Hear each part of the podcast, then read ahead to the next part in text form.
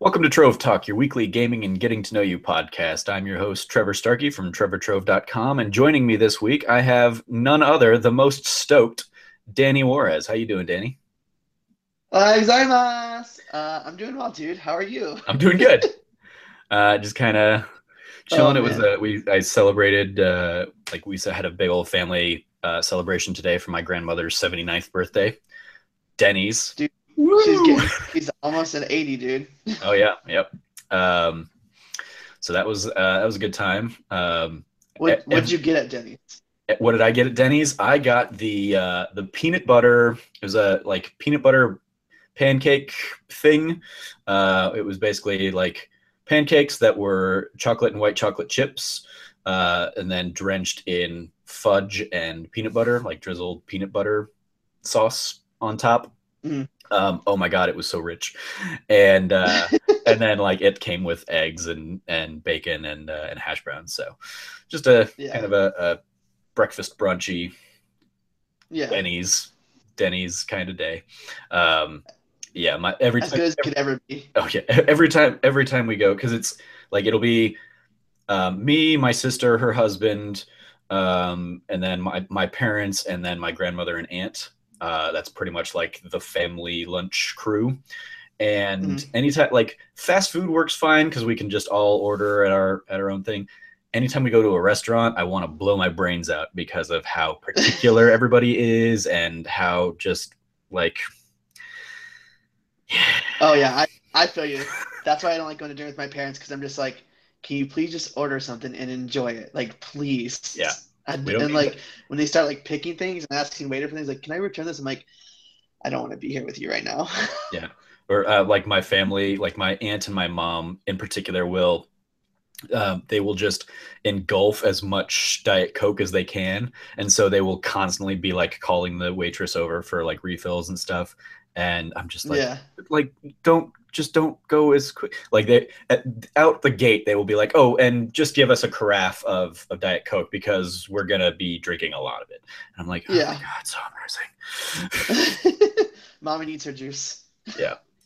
Well, uh, so for those of you that don't know about the show, uh, this is Trove Talk, where we uh, I invite a guest on and we talk about their gaming history, we talk about their favorite game, we talk about something completely outside of the realm of gaming, and then we answer your questions in in, uh, in a segment called the the Trove Topics. So uh, so without further ado, Danny. Uh, let's go ahead and talk about your gaming history. How did you get into gaming? What what kind of what was your journey from little baby Danny to the adult Dan Juarez? To, to, to grown Dan. Uh, man. Got Honestly, a Psychonauts shirt on, I see. Oh, yeah. represent. That's my like one of my favorite games of all time. Um, but yes, it starts with like my sister growing up. Um, we had a like we had a Super Nintendo, but I specifically remember just watching her play her Sega Genesis all the time. And um, this is an older. My sister? sister was like, yeah, older sister, um, older by like eleven years. Okay. Um, I just remember watching her growing up. Like she was the first speedrunner I had ever that ever existed to me. I would watch her speedrun Sonic One, Two, Three, and Sonic and Knuckles every day. She played those games, and like I would see her bounce from World One all the way to the last boss and just beat it. And she would just do that nonstop. And so I remember I grew up playing Sonic a lot because of that, and um, that's what kicked it off. There, like we had the Sega Genesis and we played Sonic, and then I remember we played Jurassic Park all the time, and then we played the Lion King game, which that game is a pain in the ass to play. Um, one of the one one of the great scenes is like it's during the stampede, and yep. you don't see them coming forward or behind you, so it's like there's no way of beating that game. Like people tell me, I was like, bullshit. That's like telling me you beat Battletoads. No, you didn't. I, I, mean, I did both. It's a matter of just memorizing the patterns. Uh, it was easier, uh, significantly easier on uh, Super Nintendo, though as I recall. Oh, yeah. Um, so growing up playing that, even Vectorman, I remember, and then I can't think of this game, but people talk about it. Uh, where like you are playing as like a Greek and you turn into uh, altered beast or altered reality or something like that, where you okay. like the gods would turn you into these different beasts in different levels. But that was my Sega Genesis era, and then like I finally was like, hey, I have the Super Nintendo and it's sitting here just collecting dust. I should buy games for it. and, uh, and that's when like I started playing like Super Mario Brothers, um, Donkey Kong, and all the great Nintendo games back then. Uh, but I never played like Super Metroid or anything like that growing up. Like that was never in my catalog till I was older. Um, but I never considered my sisters because they were my brothers and sisters that had just had them already. Um, it wasn't until like the Nintendo 64 came out when I had my actual own system. Um, so I remember getting it for Christmas, and the first game I think I played on it was uh, Super Mario 64, and that was the first game that I ever actually like beat by myself. And I remember like I'd sit through there and memorize the worlds and memorize where the stars and all the blue coins were and how to do all the challenges. Um, and that's why I would say I was a Nintendo kid growing up because I played that nonstop. Uh, I'm a big fan of uh, Diddy Kong Racing. I think it's the superior kart racing game, even better than Mario Kart. That's fair. Were you the no? Somebody else tweeted that out last night. Oh, Brian, um, uh, Brian writes code tweeted that out last night and got some traffic because I I agree. Um, Diddy, Diddy Kong Racing is a is a solid uh, entrant in that genre. Uh, yeah, better better than yeah Mario Kart 64. Yeah, and like I like playing Mario Kart 64 because that's like the thing to play with friends is like let's play Mario Kart if you have a Nintendo 64. It still holds up, but it's no Diddy Kong Racing. Mm.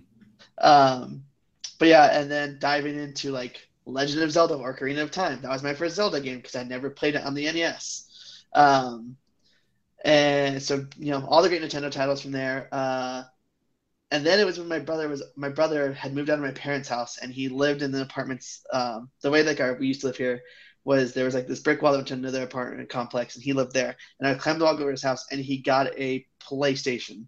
And that's when I was introduced to PlayStation. And I remember I'd watch him play Resident Evil 2.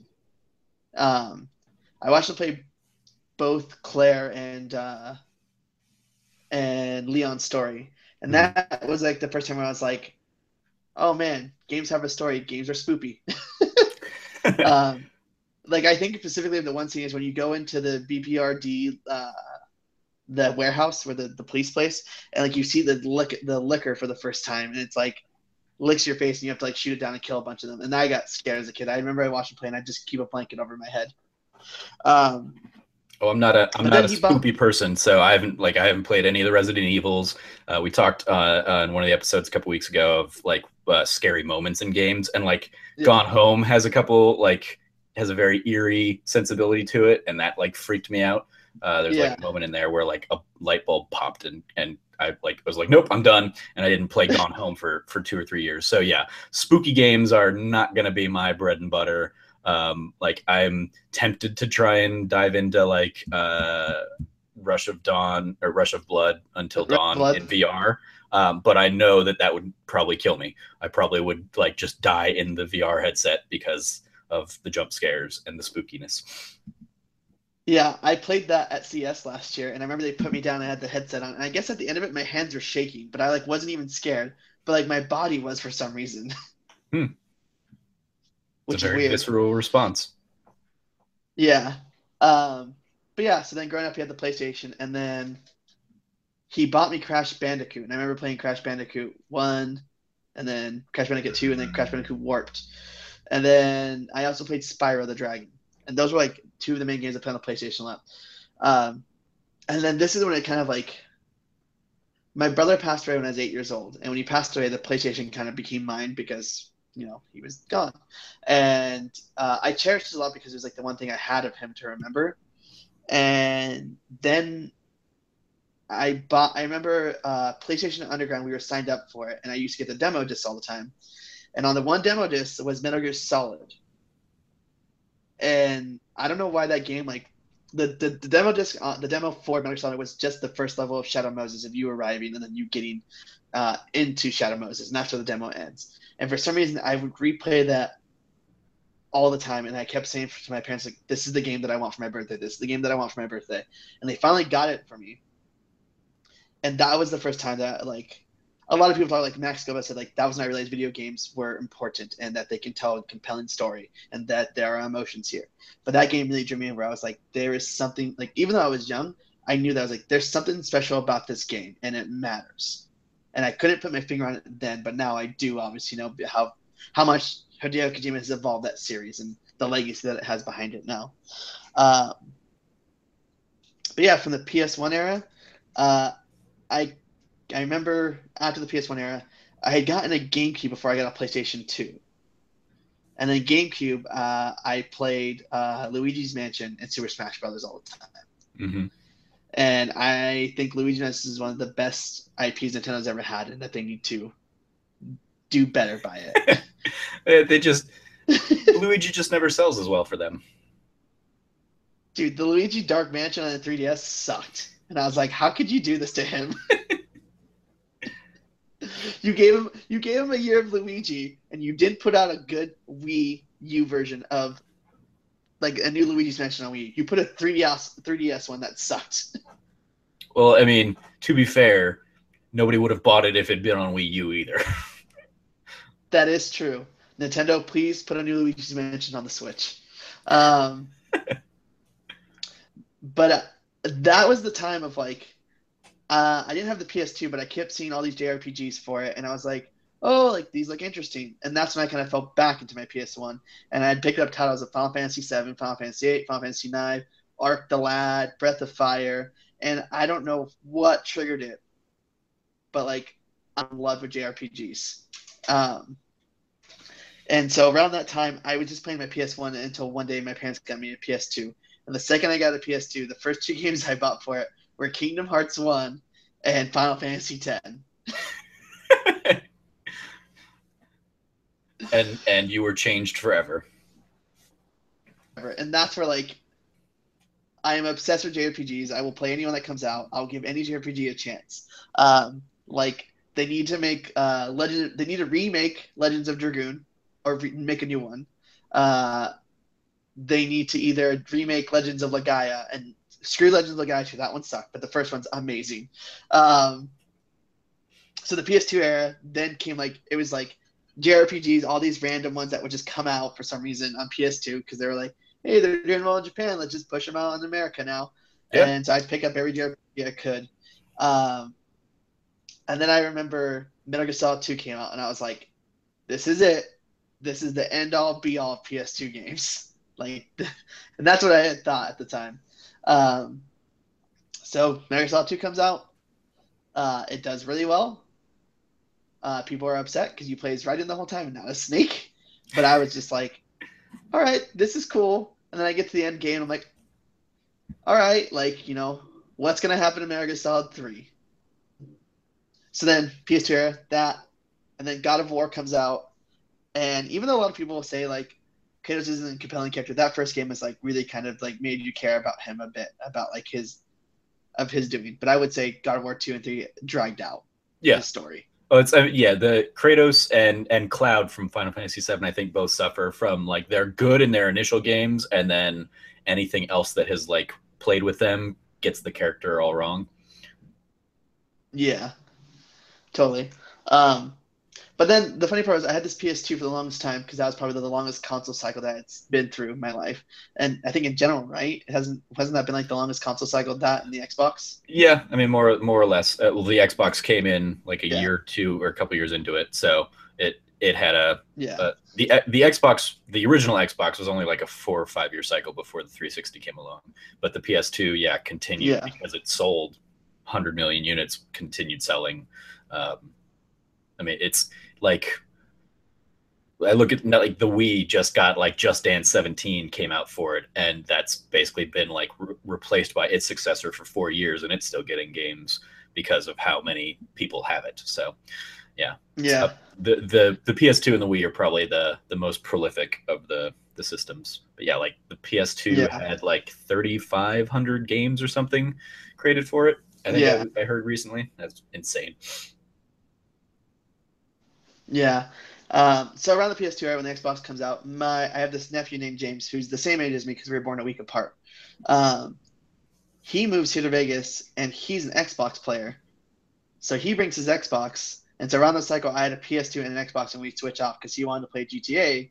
So he played GTA on my PS2, and I watching him play GTA like three in Vice City, kind of like in San Andreas, like series. I am not a fan of GTA no, by means I think it's terrible. I will never. I was like, I think there one. It's you know Rockstar's amazing title that they revolutionized in open world games because of it, but it's not a title that I would ever care about to play because um, of him watching watching him play because he was totally something that was about the violence of it, mm-hmm. and so it's just like it totally turned me off to the series completely. Um, but around that time, I had all my friends who were all big Xbox players, and they were just like, "Dude, Halo's the fucking game." And so I, I remember I was like, Mom, take me to Toys R Us right now. We're buying Halo because I have an Xbox. um, and that starts off, I think, my shooter craze because I didn't care much for shooters during the PS2 era. I was totally like an action adventure JRPG person during that time of those like that era. But the Xbox opened up Halo for me, and I remember playing that, and then Ninja Gaiden I played, which it's I always t- ask people like, what's the hardest? What's the game that you've always played or that you've beaten that people tell you that game's hard? Like I've never beaten it. And for me, it's always Ninja Gaiden and Devil May Cry Three when they first came out because people always say those games were too hard. I never beat them, and I was like, I beat that when I was like a teenager. Like I don't think it's that hard. Yeah, but it's the same. Like Mega Man. Like when we're when we're younger, we have much more time for those like tough games to just play them and and beat them uh, or pl- like play through them bit by bit until we get good at them and, and beat them, just like Battletoads. Yeah. But yeah, exactly. I will never be Battletoads. I will never go back to. it. I will never put myself through that suffering. Um, but yeah, so that starts off my shooter craze and Halo, and I think I just played a lot of Halo on the Xbox because uh, that was the only title I cared for at the time that was like an Xbox exclusive. Uh, and then I remember specifically Halo 2 comes out, and my parents buy me and my nephew both the Master Chief collection with the helmet on it uh, version, and we each got the helmets, and we both got our own disc. And my mom was like, "All right, you guys can skip school tomorrow," and I was like, "Hell yeah, we're staying up all night and we're gonna beat this freaking game tonight." Um, and that was like you know the good days of like co-op couch shooters, and I like we just spent all night playing Halo 2 and the next day and we beat it. And I remember we went to school and I was like, "Do you guys beat Halo 2?" You're like, "No." I was like, "Losers, this is what happens." oh, you're you were a dick. Okay.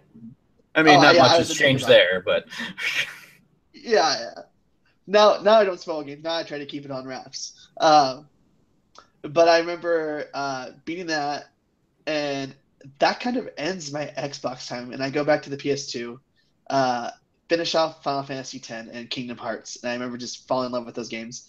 And then my friends had known as, known me as like. so you like you had those games, but you hadn't like beaten them before jumping over to Xbox. Yeah, so and... like I.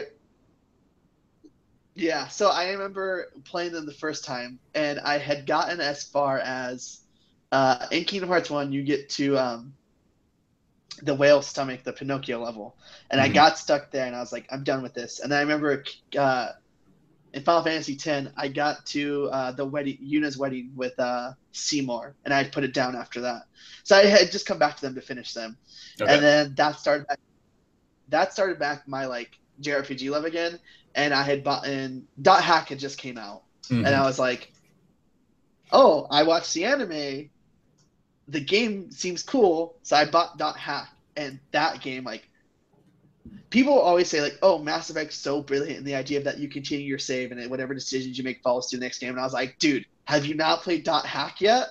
Like that game, you, your save stays, all the characters' interactions, and they follow through to the second game, and the third game, and the fourth game."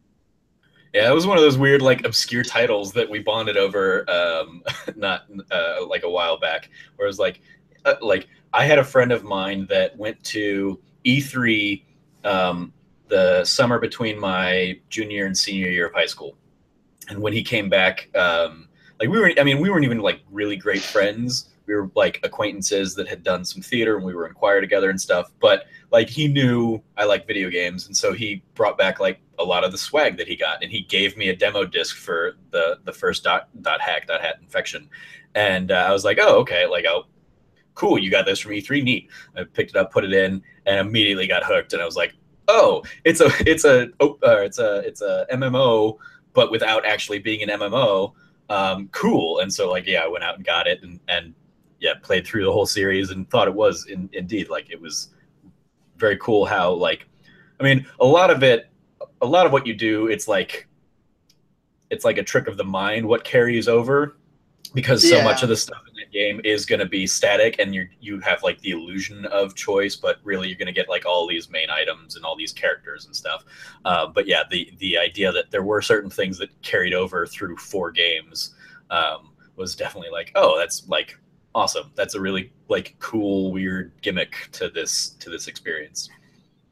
So yeah, yeah. I, I love that like we we we I don't even I don't even remember like how that came up but well, um, I, I remember I tweeted. I was like, because there was like, hey, tweet out whatever PS2 titles you want for PS4. Oh, yeah. I was like, shoot, hey, please, stop PS2, PS4 right now. Yes, yeah, and I was right. Um, and then and then I like I think I either Snapchatted you or tweeted you a picture of like my collection on my shelf still having, having yeah. all four. Do you yeah. know how expensive those games are now? I don't. How expensive are they? Am I gonna make a lot of money so, off like, of you, Danny? Maybe because like there's like this store called We Play Games here, and they carry like old games like PS2 and like all the way from like you know Atari and stuff. But they have all four of them. But like the first one's like ninety dollars, and then all of them after the second one like are hundred dollars plus. Sweet. And I was just like, I should have kept those games. I should have kept those. I was uh, I was looking. Um, um, in advance of uh, of your favorite game, I was looking because I have some some of uh, some of that series, and so I was looking for my my one from the GameCube, um, because it was like one of the first for the GameCube oh, yeah, that I got snakes. teasing, teasing. Oh well, I was gonna tease it out and not like let people know what series it was oh, okay. from. But yes, yes, uh, Twin Snakes. Um, spoilers. Topic two involve a Metal Gear. Um, uh, and yeah, had, like because my sister gave me the GameCube for uh, like when it was like down to ninety nine dollars or something for Christmas that year, and gave me Twin Snakes with it. And I was like, oh, I'd never played any of the Metal Gears, but like I had that game, and I because I never pl- like throughout, I still never like went in and played it. Um, uh, I, I'm pretty sure that was like one of the games that I lost in the, the, like the one time I ever went and traded in games. I took like a whole bunch of like crappy, shitty licensed PS2 games and like a few GameCube yeah. games that I just had never bothered playing. Um, and and it would appear that tw- that Twin Snakes was one of them because it is no longer in my GameCube games collection. That's like, so oh, sad. That would that would be that. I mean, like any of those would be a, a good good thing to have back for like collection yeah. purposes. I ha- I have my copy of Twin Snakes still because like I, I have my Wii and I play it on my Wii every once in a while when I feel like feeling nostalgic because like I have Metal Gear One and Two on my PS3 and my Vita, but like they play so hard on there. Mm-hmm. And I have the collection, obviously. Yeah. So I have all of them. all I've got is the uh, is is the collection, and now five. But oh, even see, this, I like, have... I've never played the collection. I, just... I, have like the legendary collection that has like from four and oh, yeah. them, like as Peace Walker, like the whole the whole shebang. Um, but they are hard to like go back to, like those controls. Like right before five came out, I remember talking to Damien, one of our friends, and I was like, he's never played Metal Gear. I was like, you have to play Metal Gear. To, like he's like, do I have to it five? I was like, no. But to understand the feeling of like what you want to get from five, you have to have played all of them to like kind of understand the context of what Hideo was going to do with this game. And so like he played through all of them because I gave him my collection. He's like, dude, he's like, I don't know why I never played this as a kid. And I was like, well, one, it's very hard, but two, like as a kid, it's it's it's too complicated to understand. When you're an adult, it makes more sense now. It's still complicated over the head, but like he's not like, dude, the control. I was like, don't you don't have to tell me. I know the controls are the absolute worst. mm-hmm. Yeah, I, was, I I could never like I had uh, Metal Gear Two when it came out uh, initially, and because it was like one of the ones that like everybody was playing and stuff, and so I picked it up and I played the tanker section and never went past that. So, so it, was, it, was, like I, I, played. I was like, eh, I'm not like a stealth person. I like I like going in and like guns a blazing and and like just I'm not interested in like the slow methodical approach I would need for that game. So it just never yeah. it never resonated with me, and so I never like so when everybody's like oh like fuck this game you play as Raiden, I was like I don't even know what you're talking about because I'm pretty sure I played Snake when I played that game. Yeah, you're like, I didn't even get past the tanker. I don't know what you're talking about. Yeah. Um, but yeah, so. So you went back, dot, dot hack. You, you love the dot yeah, hack so series. dot hack. I love the dot hack series, and the funny part about that is like when I talk about JRPGs is um, growing up, I had this neighbor, and his name was David, and he was from Japan. Like his, he was Japanese, and he would go to Japan every summer. So he was the one that would come, like your friend would bring you games. Like he brought me like JRPGs from Japan. He's like, dude, we you, we we've got to play this. And so like we, that's what we really started like the PS1 era of like JRPGs with him, um, and that's what got me hooked. But I remember me and him were bonding over Dot Hack because it was like, if you played the game, there were aspects of the anime that connected with the game. So it was like there was a certain character that was missing during the anime, and they're like, all of his story in the game, and I was like, oh shit, mm-hmm. you're connecting two worlds. um, but yeah, so that was like we're getting towards like the end of the PS2 era right there. Uh, I remember ending it with uh, the Rogue Galaxy, and then uh, Metal Gear Solid 3 Snake Eater. And the funny part is when I had Snake Eater, I was living with my uncle for the summer in California, but I did. He had we had a PS2, but I didn't have mine. But his my cousins had one, and I played that game without uh, a memory card because they couldn't afford a memory card. so like literally, like the whole first week of summer, I like sat in the room and played the PS2, and I told her like I told him whatever you do, turn off the PS2. nice. Yeah. So I played that game like a whole week sitting down of like not turning the PS2. The room was getting so hot because of the fan. um, but that's like closing out like the PS2 era for me. And then did you play uh the PS Final Fantasy 12? Yes, I did. Okay. That was one of the last ones too. Yeah, I, I had the collectors. I still have it actually. Yeah, me too. And it's still in my top three. I think it's one of the best Final Fantasies. Everyone can fight me for that. Yeah, I, I believe we we had some arguments about that when you came out here to see uh, the when we went to the Final Fantasy concert uh, a few weeks back. Yeah, I'm still upset that they didn't play anything from that game at all. Not even one song. I'm not. they played they played two songs from 14 and two songs from 13. No 12. That, no 12. Well, like I mean, at least that concert leaked the fact that they were making a, a Final Fantasy twelve remake, the Zodiac Age game that's coming out. They leaked that like two years ago for you, so they gave you that at yeah. least. Even if they're not going to play any songs from yeah. from the title, they let you know a while back that you were going to get to play it anew on uh, it for a new generation. I will be honest though, there aren't many memorable songs or like parts from that game. no, there aren't that yeah. that's, that's what you're like it was the best. I'm like like what was good about it? What what uh, the the the ending? I don't even remember the ending. Giant mecha god thing and then like the, the the guy who's actually the prince goes and sacrifices himself and you think he's dead but he's not. Are you sure that wasn't 13 yes that oh, wasn't 13 I, like, I, I remember giant mecha gods from 13 you don't remember? That's, that's all. That's all Final Fantasy like, does is giant mecha gods now. yeah, pretty much. Um, but yeah, so I think that's the end of the PS2 era, and then the PS3 rolls in. But the funny part was like I I remember I kept asking for a PS3 and my parents wouldn't buy me one because they said it was too expensive, and that was that like and it was at the time like six hundred dollars like. Yeah. That was a lot of money to put down for a game. Um, but so I was like, I was like, well, I guess I'll just stick with the PS2 until you know one day I'll get a PS3 when they're lower price. Um, come that Christmas, uh, around that time, um, the Wii's coming out too, and so I was like, well, the Wii's cheaper. Let me get the Wii. And this is a real sad story for me, at least. Um, he says laughing. So I was like, all right, I'll, I'll get the Wii. Like you can get one or the other. So I was like, all right, I'll get the Wii. And I remember you. You remember the time of the week like they were selling out everywhere. People yep. had low stock. Um, so there were rumors of my local Target getting uh, 20 of them, and I think I was like 16, probably 15. Um, well, I think I, I think I think you've mom, told me this story.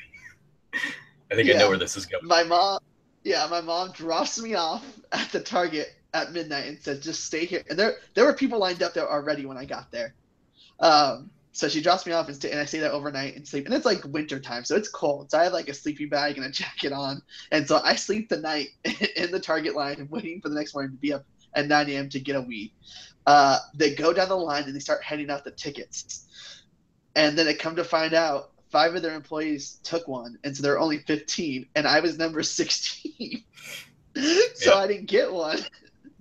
and my dad comes and picks me up, and he's like, "Did you get it?" And I was like, "No," and I just started crying. you were you were less than stoked. Yeah, I was way less than stoked. Um, so I didn't get the Wii, and I was upset, and I missed school that day. Who, whose parents lets them stay out by themselves at the age of 15 or 16 at a Target overnight and lets them miss school the next day? I mean, irresponsible Bye. parents. Okay. Yeah, irresponsible parents these days. I mean, back yeah. then, you know, less so, but yeah. Yeah. Uh, so I don't get the Wii. Come Christmas time, uh, my parents had won a trip to Hawaii. Uh, and so we're like, oh, we're gonna go to Hawaii. Like we want a trip for Pro Bowl and all this stuff. He's like, sorry, we're gonna get you a Wii or PS3. We're gonna go to Hawaii instead. And I was like, oh, okay, cool. I'm like, family vacation. Hawaii's cool. It's a resort spot. Um, so like my mom's like, I didn't get you any presents because we're saving money um, to go to Hawaii. And I was like, okay, cool. And so like we're opening presents. She goes, well, I got you one present. And she's like, there's a, it's a suitcase. Go get it. It's upstairs. And I like dumb me, I'm like, well, why do I have to go get the suitcase? Um, so I got the suitcase. I'm like, Mom, this suitcase is really heavy. She's like, Oh yeah, it has like the stuff you're taking. And I was like, Oh, okay. So I bring it down so you everyone can see it. And I was like, Okay. So I was bringing down the suitcase, and then she's like, Open it up, and there's a fucking PS3 there, uh, with like uh, an extra controller, uh, and then uh, it comes with two Blu-rays. So it was Talladega Nights and Underworld, the second one. Uh, and then the release titles uh, Ridge Racer. Well, it was a little bit after the release time. So Ridge Racer was there, Lair, and what was the other game? There was one more game. Anyways, they all sucked. Regardless. So I remember just being excited about having a PS3, and then I was like, the Futures Blu-ray, and so I, I watched Talladega Nights almost every night because it was the only Blu-ray I had besides Underworld, and I had never seen the first Underworld. So I was like, I'm not going to watch the second one. Uh, Continuity is very important in that series, as I understand it. I still haven't seen it, so probably. um, but then I remember I played Ridge Racer a lot, which was like probably one of the worst drivers I've ever actually played because I don't like racing games in general. But if I think about it, the controls are really bad. Uh, and I played Lair. God, we we don't need to talk about Lair. The six axis controls are absolute hot garbage. Um, but I remember I was like, oh, I can download games to my system. This is rad. And so like I downloaded a bunch of demos, and then eventually Uncharted comes out. Um, and I remember playing Uncharted 1 and like just gushing over it and loving it. And I was like, this is the Indiana Jones game I've always wanted. and uh, I remember playing it and I played it for like three days straight. And then my friends were having a party and I took my PS3 to the party. Um, you were Karen. You were Karen from the yeah, Nintendo Switch Karen. commercial. Yeah. Well, at this time I had a Resistance, so there was multiplayer in there. So we were gonna play Resistance at the party. But I was like, hey, I'm almost done with Uncharted. I need to finish it. So we're at my friend Taylor's house, and everyone's getting drunk, and I am just sitting there, like at the end, like of like with the you get the uh, tomb and like the curse enemies start coming out, and so like I'm at the end of fucking Uncharted, and my friend Kevin screaming at the top is like, "This game fucking sucks," and I was like, "Shut your mouth! It's Indiana Jones." get out of here. uh, but yeah, and then I'd be in Uncharted that night, and then I get underage drunk. Allegedly. Allegedly.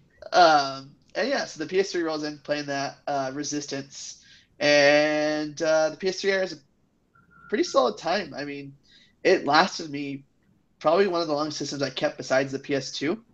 Because uh, I remember I get so I have the PS3, and the main titles I remember is Killzone 2, uh, Resistance, and Uncharted, uh, and then Final Fantasy 13 when it came out. Uh, God, those games. Um, at least, at least we aligned there. Yeah, yeah. I don't even. That's another topic for another day. Uh, I remember going to Target with my mom on her lunch break one day, and they had four Wii's. And I told my mom, I was like, this is the time. I need a Wii right now. And she bought me a Wii right then and there. and so I bought a Wii. Twilight Princess that night. And that's when I was back on like my my uh, Nintendo kick. Um, playing that, Super Mario Galaxy. Um,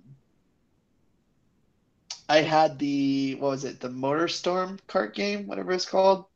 Uh, sure. Something like that. I don't remember. Um, but yeah, playing that, and I, I was stuck on the Wii for the longest time playing titles, and then uh, no more no more hero. Well, the not, before No More Heroes was the um, Mad World, and that game like really piqued my interest. Um, and I remember playing that and thinking it was like a really creative like. Well, one I was like, it's it's weird how bloody it is, and that it's like on the Wii, it's on a Nintendo system of all games. Um, playing that, and then No More Heroes comes out, and I fucking I don't know why I fall in love with that Suda game for some reason. Like No More Heroes like has me by like if they release a No More Heroes three, like I will be all about it because No More Heroes one and two were phenomenal on the Wii. um, but around that time is when I get into Fire Emblem. Uh, Radi- Path of Radiance? No, no, sorry. Uh, Path of Radiance is the GameCube one.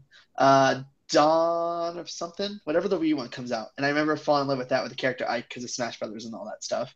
Mm-hmm. Um, so then I like find out that like this is like the fucking eighth game in the series. I'm like, there's more of these, and then I track down like the Game Boy and the DS versions um, of those and play those, and then the GameCube version, Path of Radiance, I play, and that kind of starts my tactical RPG stuff, and then like I fall into things like Advance Wars on the Game Boy and all that. Um, yeah, I want to I want to take a, take a little bit of a step back. Uh, like when did uh, and I, I was about to head, head there anyway, but you kind of jumped the gun on me. Um, when did you get into into like handheld? Um, have you been like a handheld gamer as well all through this, or is this kind of a yeah? So you're going and seeking so, things out now. Uh, so all through this, I'm a handheld gamer in some aspect. Like I played, uh, obviously Pokemon Red and Blue, and like, I for my Game Boy, I mainly just played Pokemon. Mm-hmm. Um, there were random titles like uh, the Mega Man X's that came out for the uh, for the Game Boy that I played because I loved Mega Man X on PS uh, PS One. Not because I never played them when they were on the NES, but I played them on the PS One, Mega Man X four, five, and six, which I think are the best titles, best Mega Man titles of all time. Um, turn 3D and they get really bad on the PS2. Uh, but yeah, so mainly handhelds. I just bought every Game Boy just for um, just for Pokemon. Uh, and here and there, there were obviously like some Yu-Gi-Oh games that came out that I played because I was really into Yu-Gi-Oh. mm-hmm. Did you catch? Did you uh, catch them all in the Pokemon world? Oh yeah, yeah, I was all about it, and I was the one kid that was like, "I'm gonna catch the MissingNo," and I fucking destroyed my game data, and I had to go buy a new one. Good going. And like, I bought like the Game Sharks. I remember playing that, like putting those, yeah. getting like the Infinite Master Balls, Infinite Rare Candies. Um, but yeah, but those are the main titles I played. So around the time of like when I got into Fire Emblem, when I went back and bought like Fire Emblem on the Game Boy, and then uh, Fire Emblem Dark Dragon on the on the DS, and then I remember I heard about um, from there people are like, if you like it, check out Advance Wars, and this is when like websites like IGN started coming up for like became like a relevance to me. Mm-hmm. Um, because I used to go to Game Shar- GameFAQs for like guides or walkthroughs. Yeah. But then IGN came. It was more about becoming bigger at the time, uh, from being like IGN 64 to actually just the IGN network. You know. Yeah. Um, so that's when like I start looking at other titles and exploring my game categories of stuff. Because um, for a long time I was kind of just a big person, like the big titles coming out, and then I start falling back to the smaller titles later. So I remember falling in love with like tactical RPGs like uh, Advance Wars on handhelds and playing those. Um, so we get back there, and then the Wii. Uh, I'm still playing the Wii constantly because the PS3 at this time is just kind of a Blu-ray player to me. Um, and then this becomes a time of like me graduating high school, and my crazy story of becoming like a Christian and a youth pastor and a worship leader and all this stuff. And they kind of take me down this path of like playing video games is not a sin, but if you're not putting time into your Bible and like worshiping and praying to God, then this is these are the video games and like these systems are your idols, so you need to put them aside. So this is where like I put video games on like a pedestal for like a solid four or five years. Ooh. Yeah. And uh, so from there, I like working in ministry. Um, remember, I moved to Arizona to work at this Christian youth camp for like three years, and I had the PS3 with me that I took, uh, and I used it literally just for the Internet Explorer to like go to illegal websites to watch uh, TV shows because we didn't have cable. We just had Hulu. So like some of the shows that I couldn't watch, we had Hulu and Netflix, but those shows I could watch was uh, anything that wasn't like ABC. So I wanted to watch How I Met Your Mother and I wanted to watch Breaking Bad. So that's what I was using my PS3 for. Um, and Dexter. Uh, and then there's a GameStop. There's like one GameStop because I live in a small town, and uh, my roommates buy a 360. Um, I never had a 360 because when I had the PS3 and the Wii, that's all I had. And so when we they bought a 360, I was like, oh, there's like uh, Halo 3 came out on there, and I want to, you know, I, I wanted to finish it because I played Halo 1 and 2. Um, so we pick up Halo 3. I was like, I hear good, like read on because I'm still checking IGN every once in a while, seeing the new games and stuff like that. Um, so then I go and pick up Gears of War like kind of anything. Uh, I played through all of the gears. I finished Halo Three up until um, finished Halo Three, finished that story, and then uh, my roommates pick up Call of Duty, and that was like our game that we bonded over as roommates. So we would just we'd play online matches of Call of Duty, and like um, that's kind of like brought back like my interest of playing games again because it was like we'd work nine to five in this office for this camp, and it's like we'd come home, like we wouldn't do anything at night unless we had to go volunteer at the churches that night. So I was like, let's watch TV or let's play video games together. Um, and then we bought a GameCube uh, at that small town uh, to play Smash Brothers, and that's when I got really into Smash. And we talked about doing competitive playing because there was this like there was in town there's this other town that's like 30 minutes out called uh, Prescott. Um, Prescott Valley, yeah. and they have this card shop that do video game tournaments there for Smash Bros. So me and my roommate Devin started playing Smash Bros. competitively, and we want to like go play at the tournament. So we'd go on Saturdays on our days off to go play Smash Bros. competitively there. Um, and so I all of a sudden was like, well, there are games that are on the PS3 that I've wanted to play, and that's when Final Fantasy 13 comes out, and I start like literally 13, 13 2, and Lightning Returns is all I played when I lived in Arizona because I had those are 3000 on my PS3. Um, I'm so sorry. I know, right? I'm, uh, I'm so sorry. My state has such horrible memories for you. That's good and bad ones. Um, so my three years are up, and then I moved back to Las Vegas. And when I moved back, my nephew's living with us again. And he's like, "Oh, you have a PS3?" And I was like, "Yeah." And he's like, "Oh yeah." He's like, "Have you played the Kill Zones?" I was like, "I remember playing Killzone 2, and that was it." And this is around, yeah, um, so I come back, and uh, we he was like, "Well, could you buy me the Killzone collection? Because they have like a thing of it." And I was like, "Okay." I was like, "Well, I should." And like he told, he's the only telling us like, "Have you played Infamous yet?" And I was like, "No, never played Infamous." And so there are all these like great PS3 titles that I missed out on. Um, mm. and, and, like God of War three, I never got to finish, but I played one and two on the PS2. Um, so we go to GameStop, and at the time they were doing uh, buy two used games, get one free. So we just kind of went crazy. And I remember buying the Killzone. Like we bought all these PS3 games that I had never had played, and that day we get there is when they're selling tickets. They're doing this promotion because PS4 is already out, and they're like, if you buy a PS4, you get two free passes to PSX. And I was like, "What's PSX?" And they're like, "Oh, it's the first the first one they're doing. It's a PlayStation convention here in Las Vegas. It's happening in a couple weeks actually." like, "Do you want a PS4?" And I was like, I don't have money for that, but that sounds really cool. And then like me and the our GameStop guy are chatting, and we start talking Pokemon because Pokemon X and Y is coming out. And I was like, oh yeah, like I have a 3DS. I think I'm gonna pick it up to buy um to play. Like I had a 3DS because I and while I was in that camp, I played uh Fire Emblem Awakening on my 3DS the whole time. But we, we were talking about X and Y. We started talking about Greninja and all this stuff, and like EV breeding and all this crap.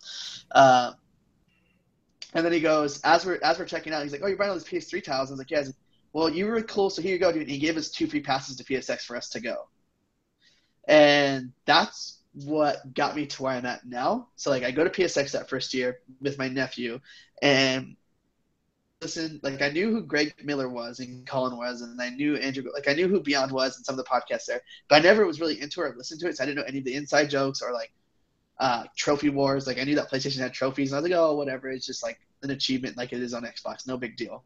And I didn't know it was that serious of a thing.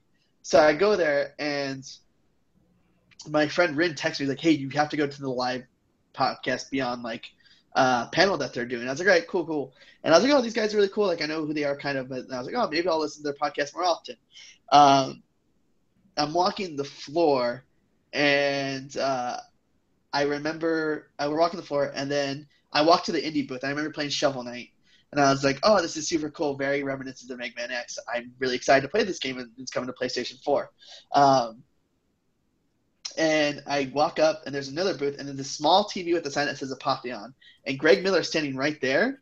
And I didn't really say anything to him. I was just like, oh, he probably doesn't want to be bothered. So I'm just standing there watching the guy play, waiting my turn to play because he's ready to play. And then Greg looked, like, Tass was like, hey, what do you think of this? This looks cool, right? And I was like, yeah. And then I was like, hey, you're Greg Miller, right? He's like, yeah. And we had a really great conversation. And I kind of told him, like, how I just come back from this Christian youth camp. Um, I was kind of get back into video games, and he asked me about a PS4 and Vita, and I was like, no. And I was, Abe was like, what's a Vita?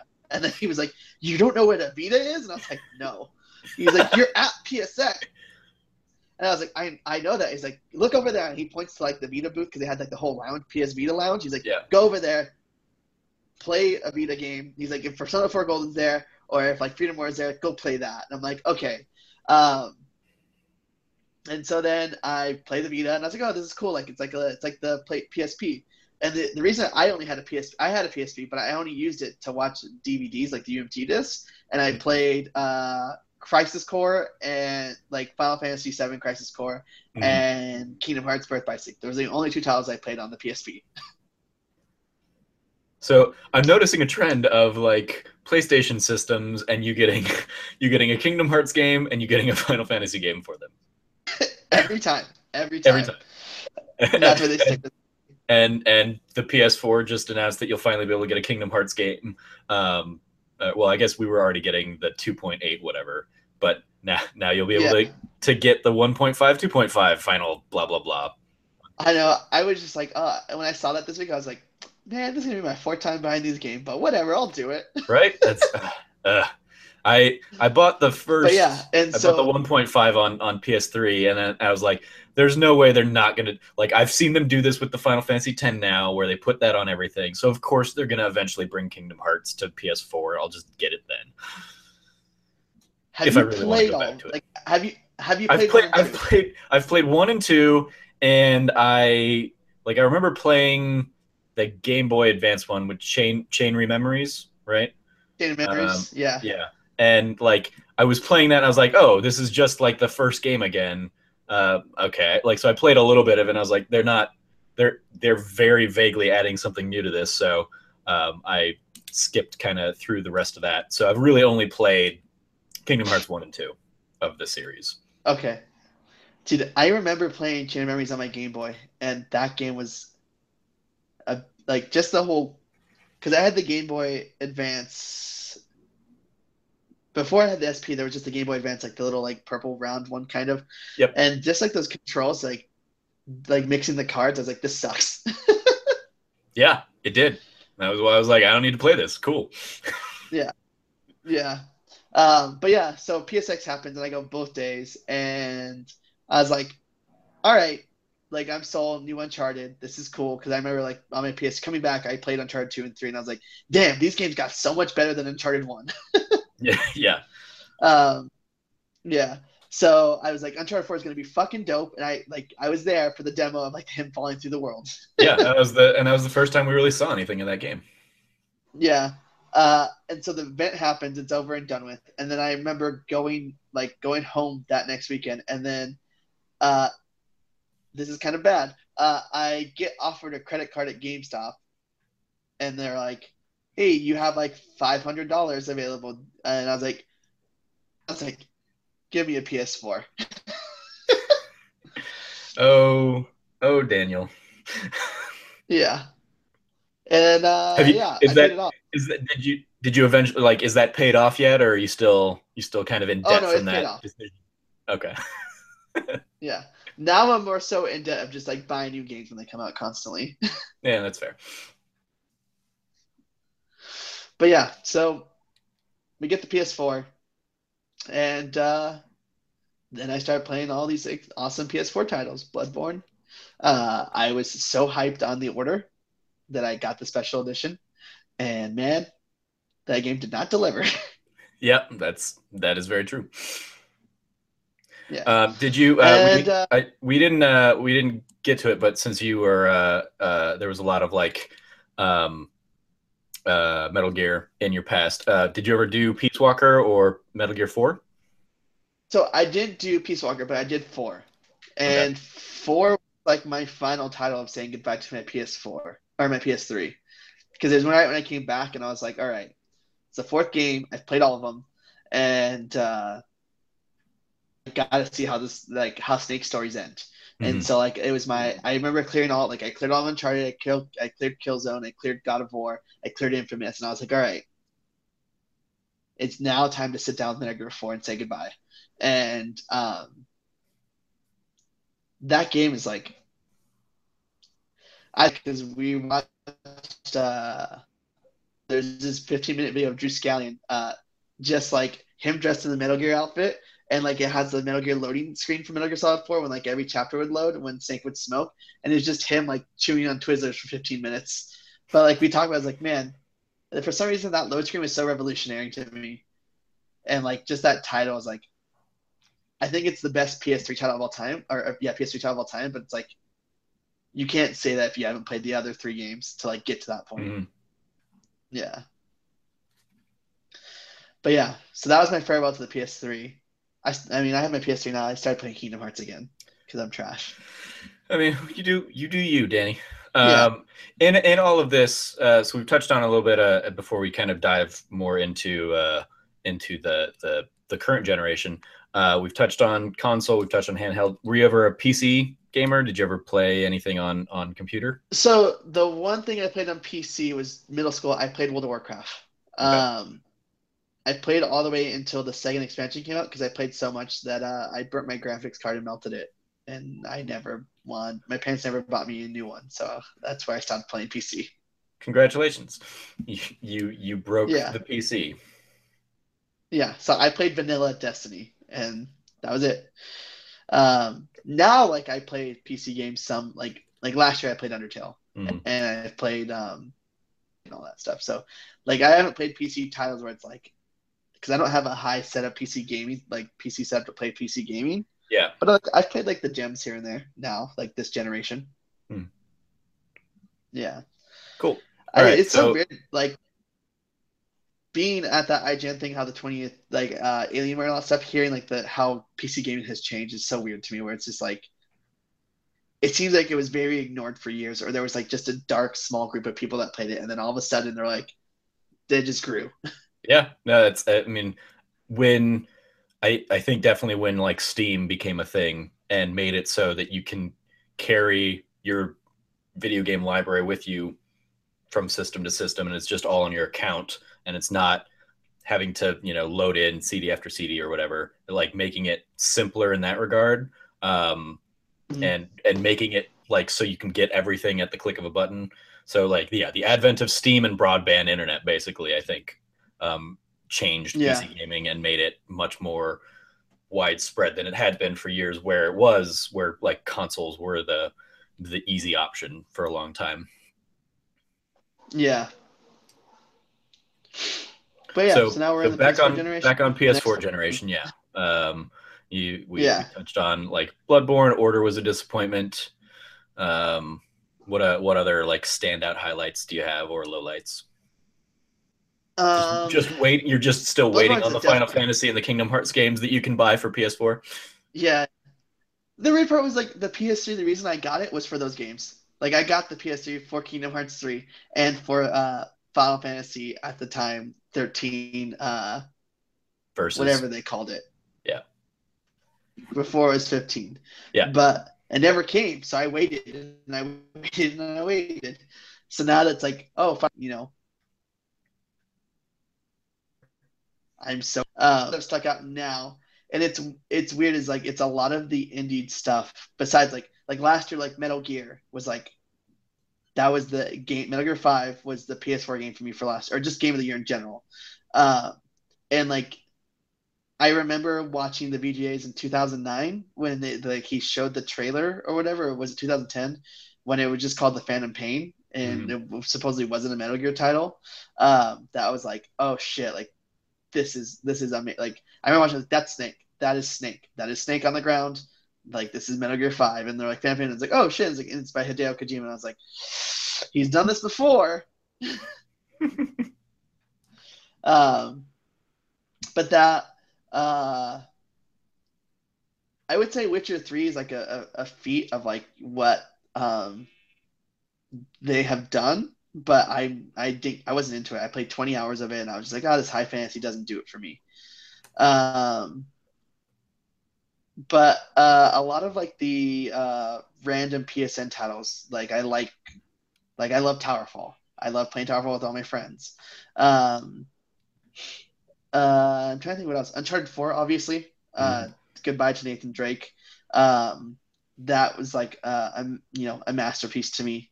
Um, as much hate as the game is getting, No Man's Sky. Uh, I get the reasoning, like the marketing was terrible and what the game actually is, but you still kind of have to like you know praise them for game design and the fact of like what they created. Yeah. Just because it's not good doesn't mean it's not like what they did wasn't astonishing as like as a team of like less than 15 people. Yeah. Yeah. Um so stuff like that. Uh you got into you got really into like Furi, right? You were one of the ones that like jumped on the Furi train?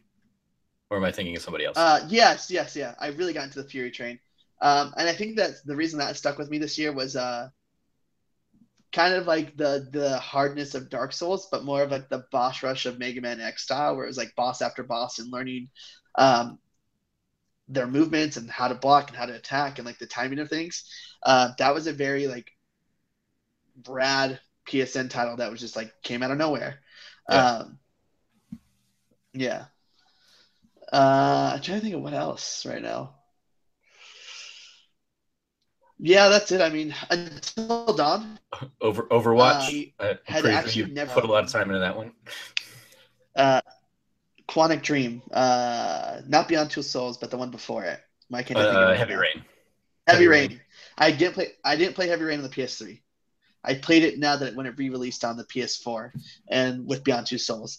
But playing until dawn before I played that, that game was like one of the games that kind of surprised me last year. Mm-hmm. And I think it surprised everybody because I think everyone thought it was going to be bad. Yeah, uh, well, for for a long time in like preview events, it was it was really bad. But then that yeah. I mean that was another one that was at that first PSX that we were at, and uh, and like the crowd response to like what people should do or or which which choice they should make, like like that was probably the first hint I had of that game where it might be something special. Was everyone yeah. losing their mind, being like, "No, do this, do this," and just like a, a, an audience full of insane people screaming. Yeah, I remember that. So, yeah, and I think this year so far, nothing's really like besides Uncharted Four, and uh, the Furi being like the piece of that has like really grabbed me yet because I'm like, I Overwatch. Not in this. Okay, well, Overwatch, yeah, that is my that like Overwatch and Destiny are kind of like my comfort food. Like if I just want to wind down for night and play a couple game, like play a round or something or play like a game, like I'll pick Destiny or Overwatch. Honestly, I, like I'm so burnt out on Destiny now because of the expansion and playing every night with all the guys. Where I'm just like, and like I've been playing Overwatch by myself right now, just solo queuing stuff because I'm just like I just kind of want to play by myself, and it's mm-hmm. been really nice. Um, but it's kind of what's keeping me going up until like I'm really like I'm craving Final Fantasy 15 bad. Well, you only got and like you got you got a one more month to go. I know, and like I texted Alex two nights ago. Jason's uh, Schreier's tweet about like, guys, I'm only two hours in, but this game is really good, and I'm like, oh my god, oh my god, oh my god. I was like, this this like this is all I want right now. Like I just want a meaty, like JRPG that's gonna just suck me in, and like I'm gonna care about the characters, and it's, um, I, I think I mean given given your love of Kingdom Hearts, I think you'll enjoy it. Uh, like I played I played an hour of it at at PAX, um, and uh, it's it's definitely like the it's a little bit heavier than Kingdom Hearts in terms of like the weight of the the combat, but it's definitely in the Kingdom Hearts vein of combat as opposed to like Final Fantasy 13. Yeah. So I'm gonna turn my light. Gonna turn on light. Cool. I was gonna. I was gonna. I was gonna get us there eventually. Um, because yeah. I was. Like, and it probably would. I probably would have like held off until the transition of the next topic to be like, "Hey Dan, uh, if you got if you got some some light, people will want to see your lovely face." yeah, yeah, it's not that lovely. But then, yeah, um, then, but then, yeah. I mean, you you are on your iPad, so it, you could just pick it up yeah, and go. I can just transfer. Yeah, we can see you. Again. Yeah, but uh, but yeah. So Kingdom Hearts is what I'm craving. Uh, I have two because Steven, uh, one of our friends, Steven, let me borrow his Xbox One to play Gears of War 4, which I think is one of the best titles of 2016 so far. Um, and this is the first time I've had an Xbox One, so like I'm, he gave me like a, he gave me uh, Quantum Break or whatever to play. Uh-huh. Um, and then he gave me Halo 5 because I haven't played it yet and uh, he gave me Rise of the Tomb Raider because I was gonna wait for PS4, but he's like, I just have an Xbox, just play on Xbox. I was like, all right, cool. So I'm excited to dive into those this week. Um, but I am like, like I said, I don't know what it is. Like when I play a good shooter, it gets me going. Like so, Overwatch and Destiny, I think are great shooters. But I like I, I've never cared for Call of Duty besides that time I lived with my roommates. Like I just never cared for it. And like I, I'm not someone that's hooked on the um, Battlefield One like I I played the the um, beta that they put out, and I was just like, oh, this isn't for me. Okay, I just um, I played through the uh, one of the first, or like I I just started playing it this morning and played through the first um, uh, like one of the campaigns. It's it's like broken out over like five little mini campaigns instead of one kind of through through line. Um, yeah, like combat wise, I'm like, yeah, okay, I'm a little, I'm a little miss on it, but I like the story that they're, or the, the stories that they're looking to tell. Yeah, it's, it reminds me of Valiant Hearts in that, like, oh. there's like an emotional hook to World War One.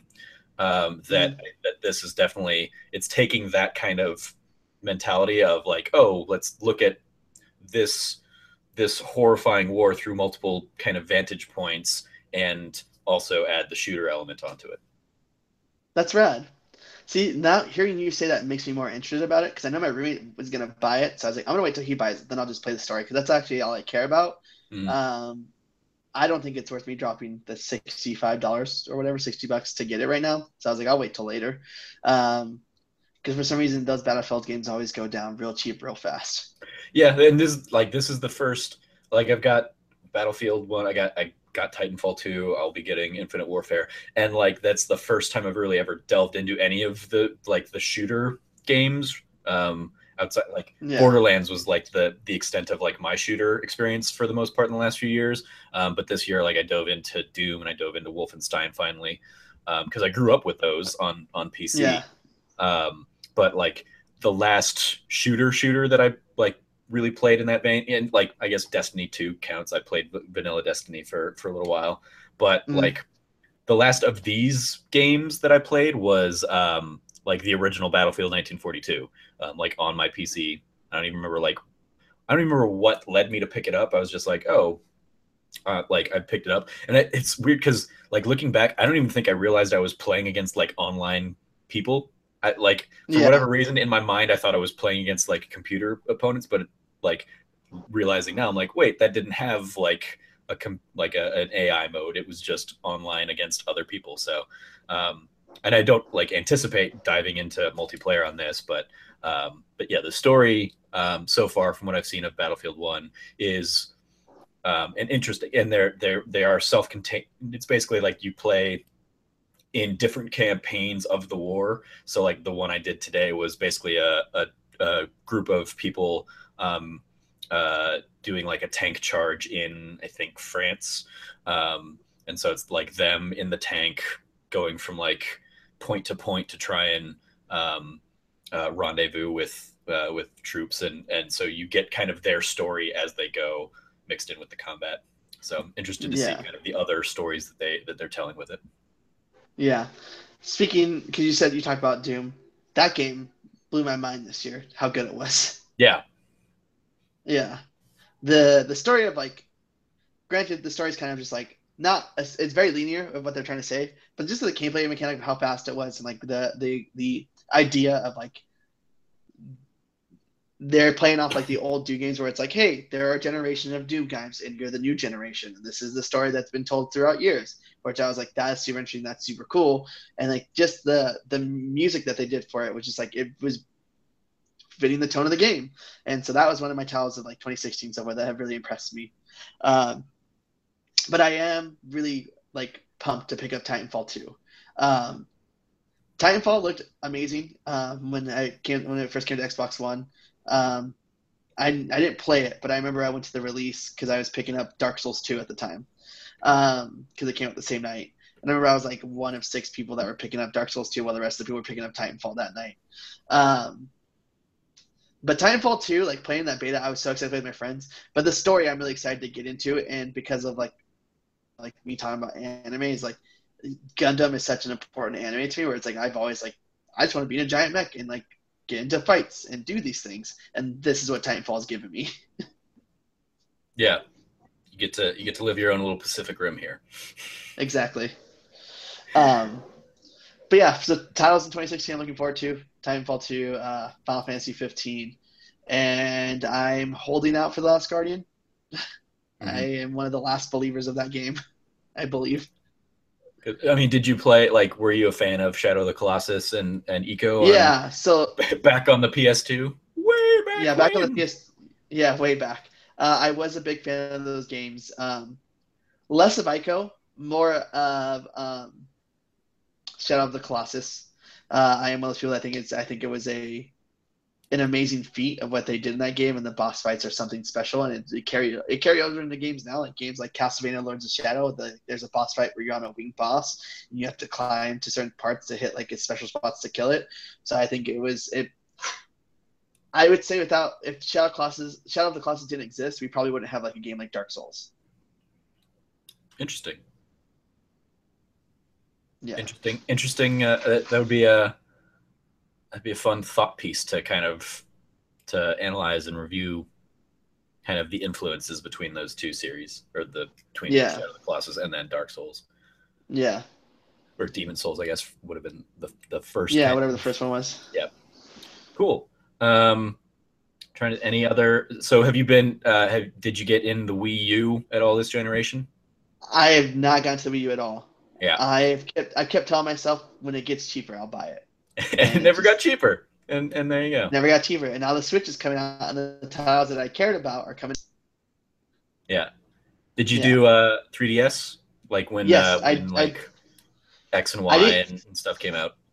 Uh, I bought 3DS with that when Fire Emblem Awakening came out, and then I played that, and I played Animal Crossing, um, and I played Pokemon X and Y, and those are the only titles I actually cared about until Persona 4, uh, or the Persona, um, Persona Q? Q? Q, yeah.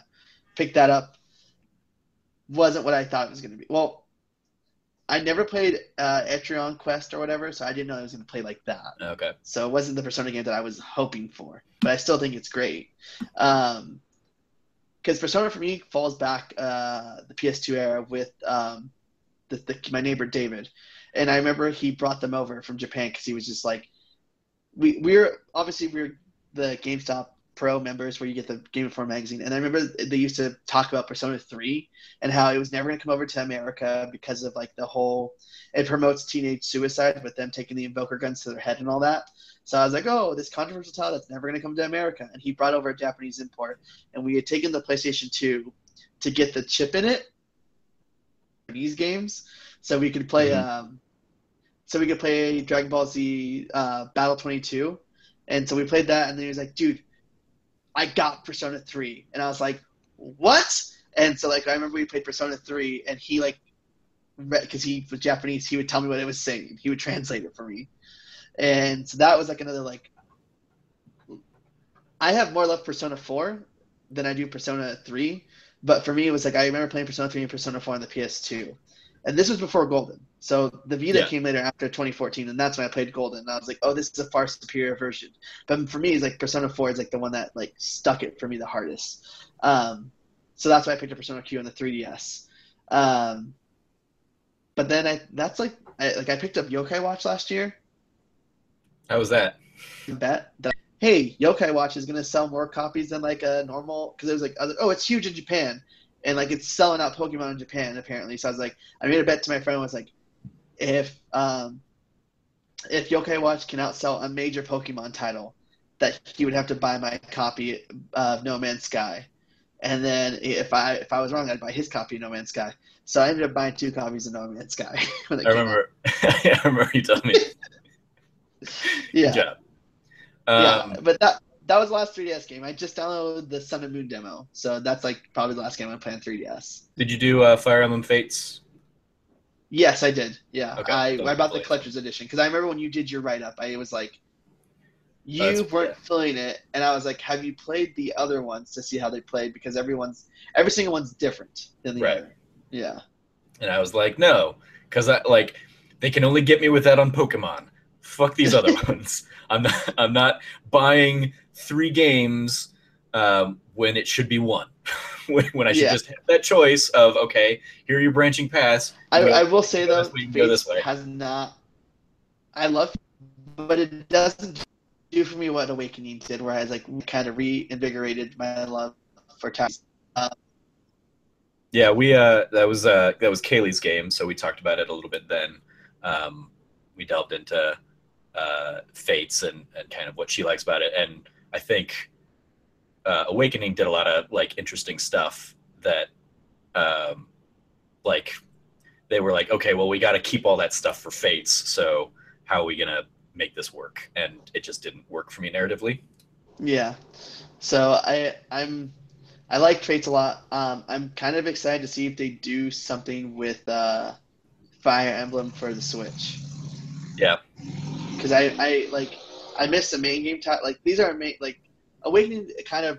So in the timeline of Fire Emblem, Awakening kind of resets the timeline and does a new story, where Fire Emblems one through eight have all kind of like proceeded in times and like have taken skips to like, hey, the legendary hero Marth exists in this timeline or Roy and stuff like that. So Awakening was like, that's all done. This is just where the game like the new timeline starts, and that's where like Fates falls out after. So I want to see if they're gonna pick up again like the old timeline or if they're gonna make something new on this Switch. I do. Or if they're gonna switch between both of them. Exactly. Boom. I I'm like I, I kept telling because uh, I do a podcast with Steven here, Steven Santana, and he's like so against the Switch. He's just like, I'm so turned off by it. Remember what the Wii like the the Wii U trailer was like, and I was like, I'm the Switch's number one fan, so I just know him every day about the Switch. Um, so I try to make Switch puns all the time about it.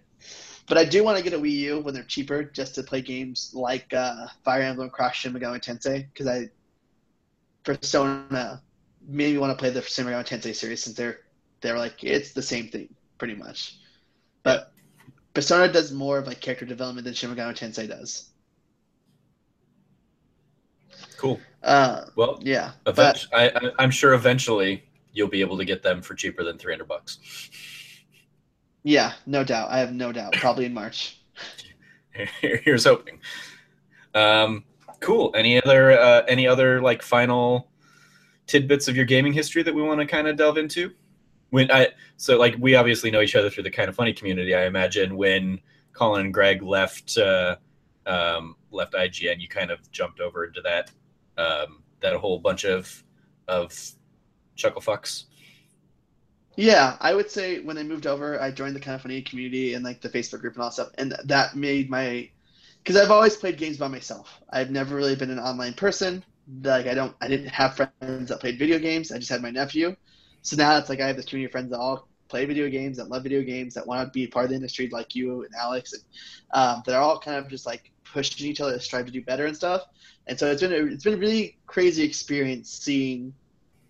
Like when I tell people about video games now, like what I want to do in the industry, and like my coworkers, it's like they think, oh, you're just playing video games. Like, well, no, like I'm playing video games and I'm analyzing and I'm talking about them with a group of people that are similar minded. That like you know games have evolved more than just playing them. So it's it's it's cool having a community now, and like I wouldn't be here right now if it wasn't for the community like with you. Same, uh, with with you and everybody else. Yeah, yeah. Um, that's I, and I I've had the same story. Like uh, I talked about it a little bit back on like my when I did like my gaming history kind of thing. That same PSX I went to, that was my first show. I just kind of went out of the blue. I was like, I, I have this new job. I want to go celebrate. And I love video games. I want to go to this thing. I have, I've never been able to get to E3. I've wanted to ever since like my friend in high school got to go. And, um, and so I was like, this is in Vegas. I can drive up there for the weekend, have a good time. I went to that PSX. Um, didn't talk to another person, save like like running into to Greg or something and uh, and kind of introducing myself and saying how much I appreciated their stuff.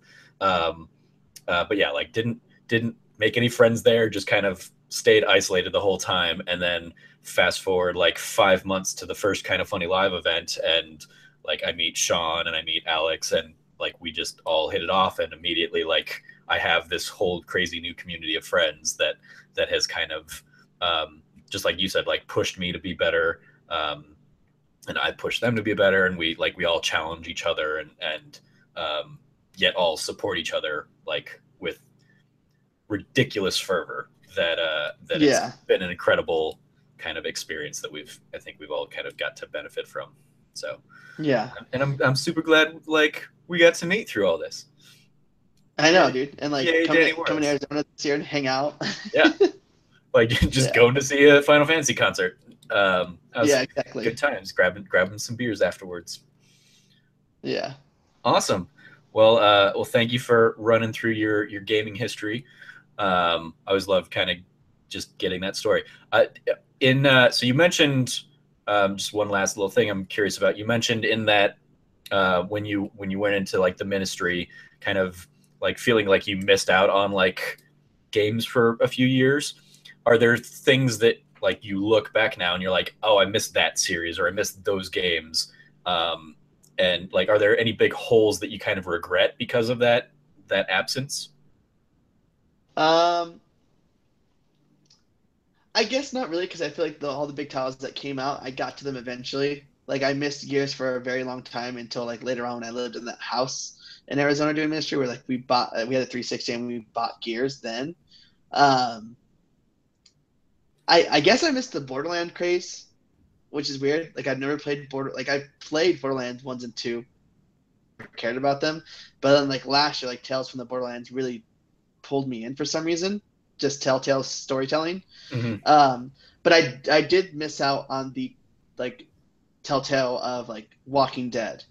Like I never like I still haven't played Walking Dead one and two, and I haven't played um the Fairy Tale, uh, Wolf Among Us. Wolf Among Us. Yeah. So around that time, I missed stuff like that on the PS3 and Xbox 360 at the time.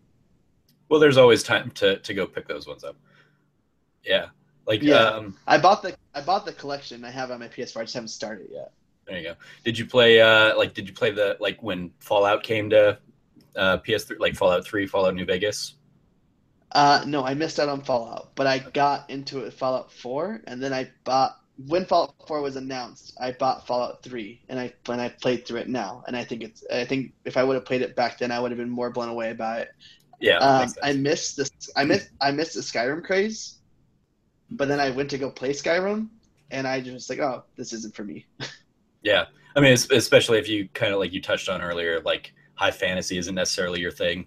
That's like I in the in the Fallout versus Skyrim, I lean towards Fallout. I don't hate high fantasy, um, but I like the sci-fi nature of, of the Fallout's more. So yeah, yeah, I, I can appreciate yeah. that. Like Mass Effect versus Dragon Age, for example, I enjoy the Mass Effect series more. Oh, even though I also I missed, enjoy I Dragon Age. You, oh, you missed Mass Effect? I missed all. Yeah, I missed all Mass Effect. I have the collection on PS3. I just haven't started it. Uh, yeah, it's it's like yeah. I I find like something like I have Ni no Kuni on PS3, but like I've I've put my PS3 actually my PS3 is like right over here like that's me tapping my PS3 and uh and I just it's been unplugged for a year and a half now so I'm like well I'm not like I have no interest in really like diving back into that world Um, yeah, so I just wish it'd come to I, PS4 or backwards like, compatible or whatever. Yeah, I look it on my PS3 browser and I'm just like, I don't feel like starting this. And the and the, and the part is too is like, so many people talk about the ending of three, where it's just like, well, then what's even the point? like I know what happens. Yeah, that's and that's fine. Like, it, I and I I feel this way towards it. I think we talked about this when uh, when Frank was on because we talked about Mass Effect 2 on his episode. And uh, like I'm much more of a like it's about the journey, not the destination kind of guy. Um, so yeah. like the characters and the stories that I made with with all of those characters in, in something like Mass Effect um, resonate far more than yes, uh, like a little palette swap ending that you you get, you know, red, green, or or blue. Um, uh, in the same way that like Persona 4 Golden, like um, I could get a bad ending in that game, but I still had like great moments with the characters in that game. Um, yeah. So that's and and like that's a in another like um, philosophical like uh, bent. I that's why spoiler culture doesn't bother me so much. I mean, like, yeah, don't mm. be a dick and spoil something just to fuck yeah. with people. But um, if I hear like a key pivotal moment at the end of a something happened um, I'm not like I'm not immediately like, well, fuck, now I'm not going to experience it because I know that a story is more than one moment. Um, or yeah. at least in my in my mind it is. So, um, cool. Thank you for for running down your your gaming history there, Danny. Um, uh, it interesting to uh, to hear about, and so I look forward to now kind of delving a little bit more into uh, one specific title you mentioned there with topic two, your favorite game, Metal Gear Solid Three Snake Eater. So why is that your favorite yeah. game uh, of of the series, and and why does it kind of leap out as your favorite game um, of presumably of all time? I talked about I played it throughout that like uh, summer living with my uncle because we didn't have a PS2 like a memory card, so I had to like leave the PlayStation 2 on.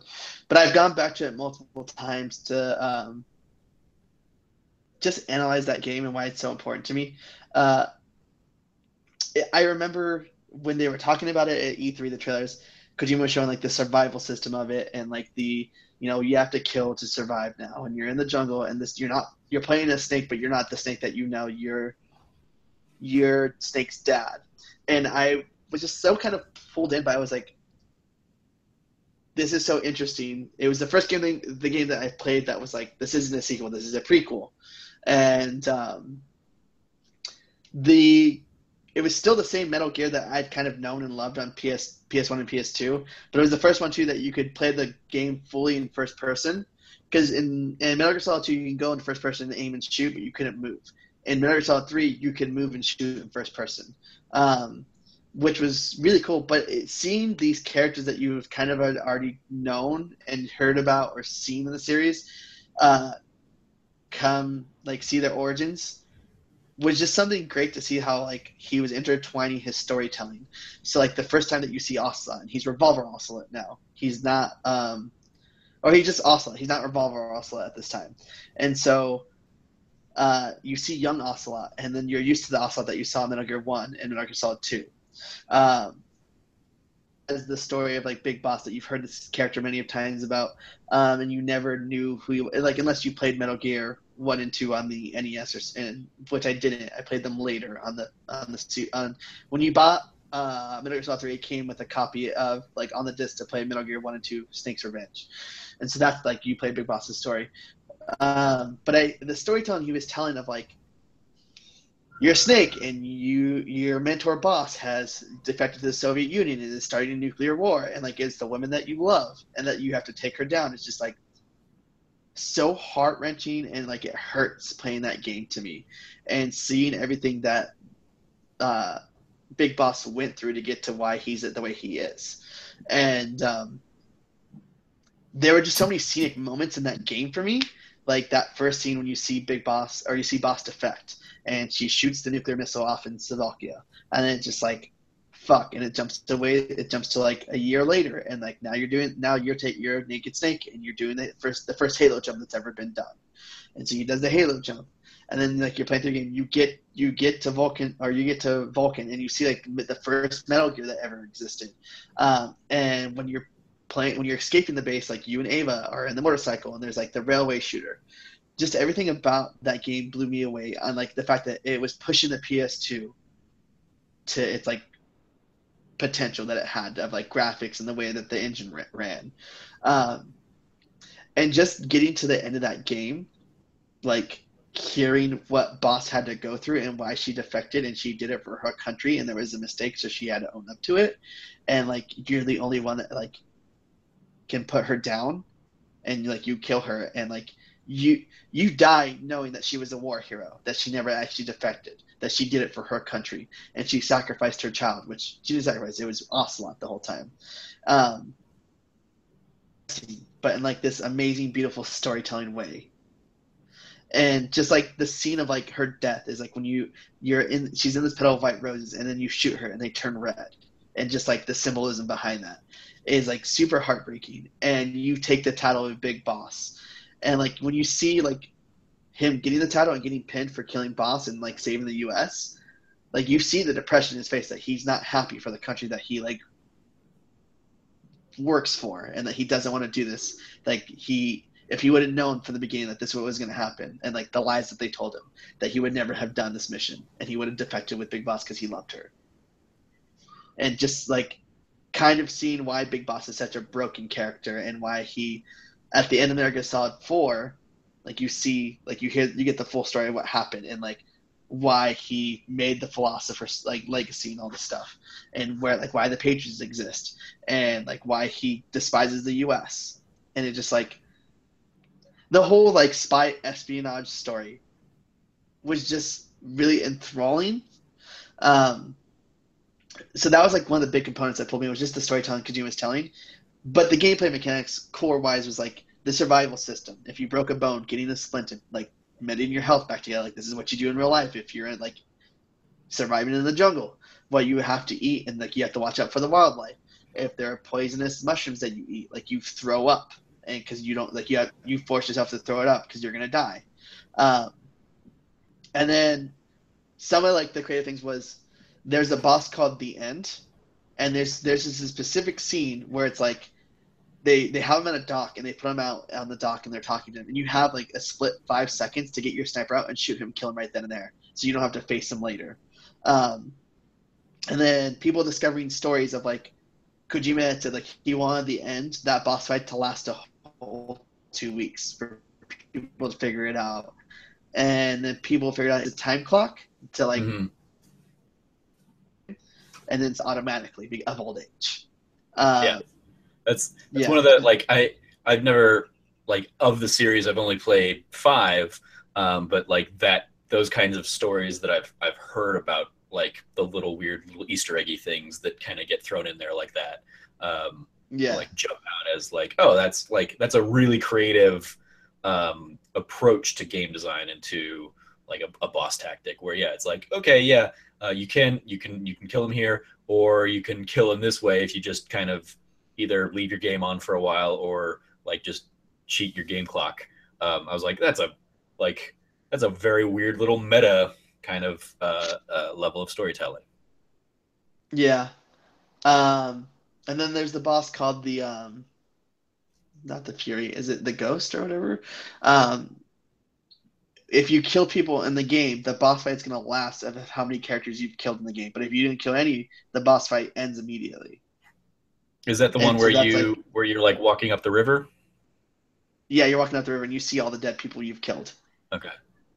Yeah, that's and that's another one. Like I so so I guess the it's it's interesting because like when I was going into five, I was like, okay, well, like the, one of the big things that got me to actually dive into five was that, that uh, like Vincent and Janita was like, it's it's very sparse on the story, so you're not gonna get like bogged down. I was like, okay, well, that's so this seems like my entryway point, but I will go ahead and like watch like the history of Metal Gears in like 15 minute videos and stuff like that. And so I would see like yeah a lot of these like iconic things um, and it's it's interesting now, kind of talking that the things that are jumping to my mind immediately seem to all kind of tie back to this game in particular. Yeah, um, and then there are things like if you kill Ocelot in one scene, the game ends because it says you created a time ripple. Yeah, and so it's like, oh, that's cool. Like you don't actually kill him because he's essential to the story. So like you have to be like if the decision time of him killing him, you actually don't kill him, mm-hmm. which is kind of like a weird mechanic, but it's cool. It's like oh that's interesting. Um, it's it's they anticipated you trying to do that, and so they gave you a, yeah they gave you the satisfaction of doing it, but then also realized that no, he still exists in in Metal Gear One and Two, so um, we can't we can't actually have you play that. Yeah, uh, and like there's a there's a one of the levels there's a swamp with an alligator. If you kill it, you can skin it and wear it like wear a crocodile hat to survive, like to be sneaking underwater, and like you can wear it and people think you're a crocodile. Um, and there's always like you know Kojima's a goofy guy, so there's always goofs in there, like throwing the porn magazine and looking at the like looking at a dude watch looking at a porn magazine and then taking him down and stuff. Um, but one of the mechanics to that really well not a mechanic but like an easter egg that was like kind of weird that people discovered was there's a scene uh, when you get taken by Volgin where you're being tortured in Groznyj Grad but if you save the game turn it off and then turn it back on and load up that save you play this other game where like it's this dude with two swords and you're fighting like these creatures that are coming out and like it's all black and white and it gets progressively just red, and then the screen like the screen like as you're playing, just tons of show on the screen, and the screen starts shaking, and then like the, it goes black, and you wake up, and you're Snake in the jail cell having a nightmare. It's like it's so interesting. You put something like that in there for people to be like, let me save at this point and then load it back up, or like someone just did it on accident, discovered it, and put it on a website and was like, hey, this is a thing. Yeah. Yeah. Um, but yeah, the funny part is like all these moments, all these things and the storytelling of it, like it's very impact. Like it, it made me care about the series and a video game more than I've ever cared about any video game. Um, and just like the voice actor performance, like you could see, like listening, like when I played that game and I listened to the voice actor, like you could feel the emotion that they put in while they were in the room recording their voices. And um, five was like such a good like coming from three and then playing five is kind of the point where I'm like, okay, like people talk about Peace Walker, and I came back to Peace Walker later on the collection because I didn't play it on PSP. Um, like just the transition of like the big boss there to the big boss that you, big boss that you play in five, is such like a uh, interesting transition of seeing like where the story went and everything, and it's it's it's cool, and so three is like my all-time favorite game of all time, my favorite Metal Gear, and it it's always going to be special to me. Um, I, like that's all I really have to say. Like besides the Easter eggs, like you find out that like Raiden's great uncle was Volgin's secret gay lover. okay, sure. And then and then like in the final fight with Big Boss, um, there's three snakes in the courtyard, and they if you kill each of them they have like you eat and like you see them you get them in your food inventory or you capture them the one they're called solid solidus and liquid. Little easter eggs like for, the, for the future of the uh, future of the the chronology at least. Yeah. Um so it so it sounds like one of the the the big draws of this game for you was the fact that you kind of had the history of one and two building on, um, on, and then now you're getting to kind of go back and and see kind of how that all started for these characters. Yeah. And then four, uh, correct me if I'm wrong, but four is kind of like the end of Snake's journey, right? And the chronology. Well, yeah, it's like it's like it's like the end all be all of all of it because it ends Snake's journey, and then like they it ends Snake's journey. You think he commits suicide, and then like it, they do the credits, and then he like comes back and he's in the graveyard of Big Boss, and then Big Boss like shoots the gun out of his hand, and like Big Boss has been alive this whole time, and tells them everything about like this is who the Patriots are, and it's because of this guy right here, Signet. And Signet used to be my best friend until I left the until I left the U.S. and created um, uh, Outer Haven and all this stuff, and then he created you know he want he didn't want me to leave, so he made three copies of me, you Solidus, and um, and so like getting to four, like it was cool. It was amazing to see like everything come together in the fruition of like this is the story. These are these characters where these were the Patriots. Um, this was Signet who ran the whole thing, and the reason why he did it, and why Big Boss left, and why like it was an emotionally breaking thing for all these characters in the world. And then like at the end of four, like he says, um, only one snake can live, and I want it to be you. And he tells like Solid Snake, like you are my you are my legacy, you are my son, and you're the one that needs to live. And so, if you've played all these games, that's that's powerful. Yeah. Um, and and impactful that we don't. I mean, like there are a lot of people out there that are that you know kind of rail on on storytelling in games is is somewhat behind storytelling in other in other mediums and while i definitely agree with that in in essence because we are like in its in our like infancy still compared to like mm. film that's had 100 years theater that's had thousands of years uh, video games yeah. and kind of identifying good storytelling in a video game is still um, still rare. But I mean, you can still have standout moments like that. Um, and this kind of being a if you if you look at Metal Gear as like one long story told over the course of multiple games, I think as wild and off the rails as it gets sometimes, um, I think the reason it has such like a rabid fan base is because it does kind of tell stories that that we don't see in games otherwise.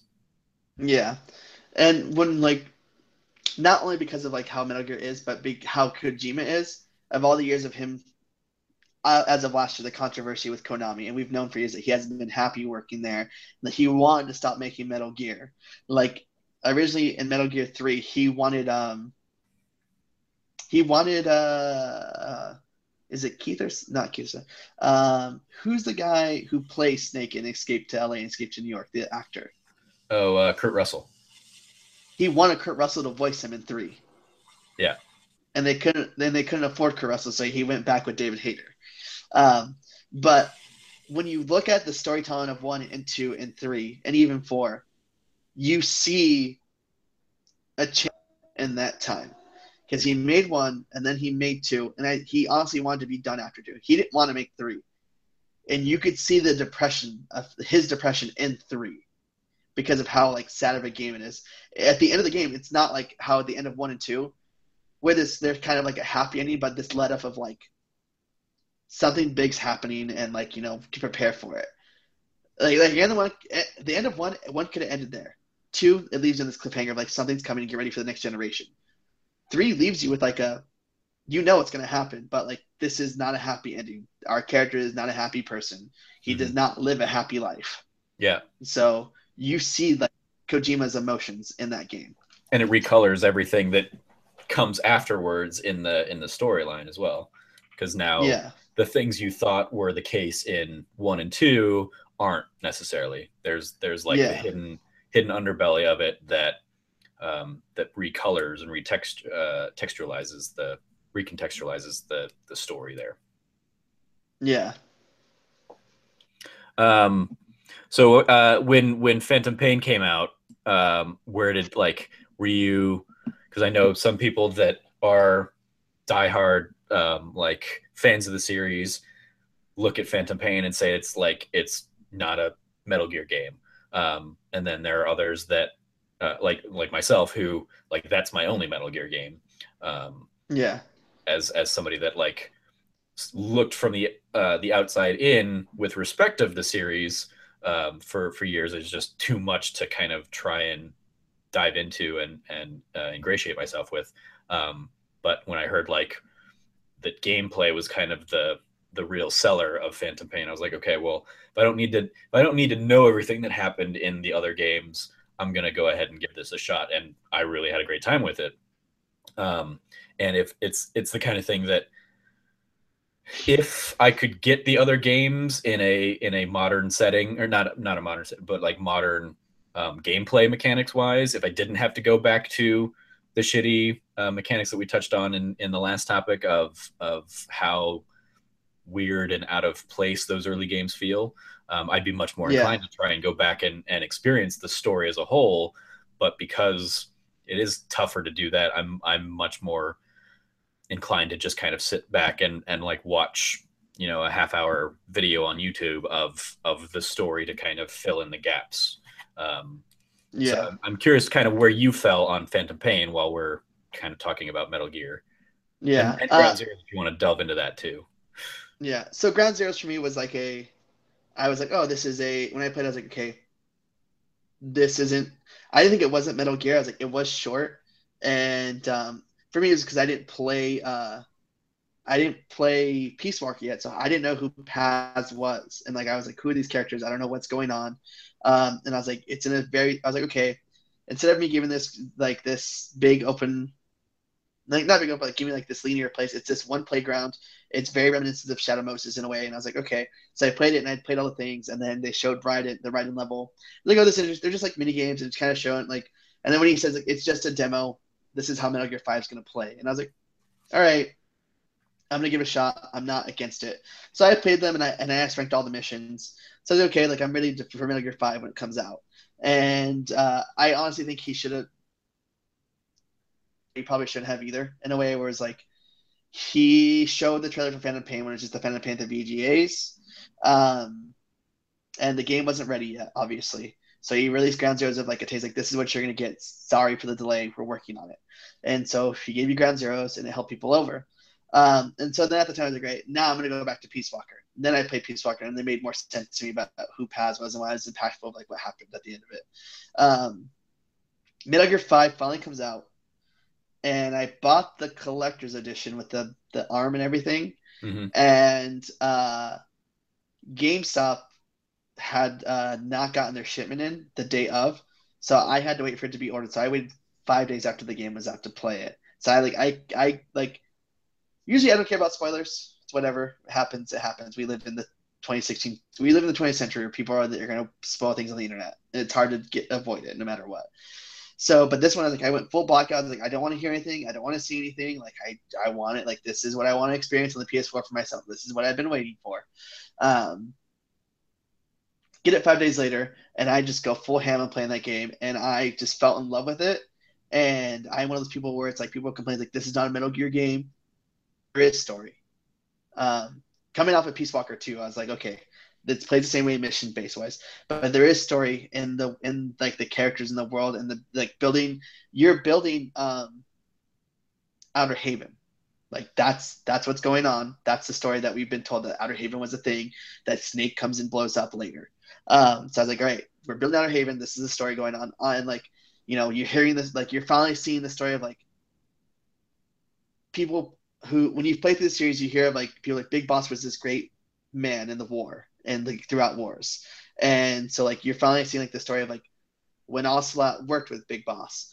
Um, when uh, um, what's his name? Uh, Otacon's dad worked with Big Boss. Um, when like the time of like uh, them being born had already happened, and so like you were like I I I didn't know what was gonna happen at the end of the game. Like I for me I thought it would have been perfect if the game ends with you like the end of five being this is Outer Haven, and all of a sudden you see Snake show up on Outer Haven, and so it's just like that's what I wanted the game to be at the end, because um, they were saying like Kojima saying this was going to tie everything together. This is the untold story. Um, so you're playing through it, and then you get the character Quiet, and Quiet is a people who like like you said did play Metal Gear. This is the first Metal Gear aren't going to understand why Quiet's there in general, but um, people are like wrote her off because oh she's half naked. This is a like he just put a naked chick to put it in there. Like it's very sexual. It's very dumb. And I was like, if you guys don't know who Kojima is, like when he made Metal Gear Four, he wanted to hang out with models.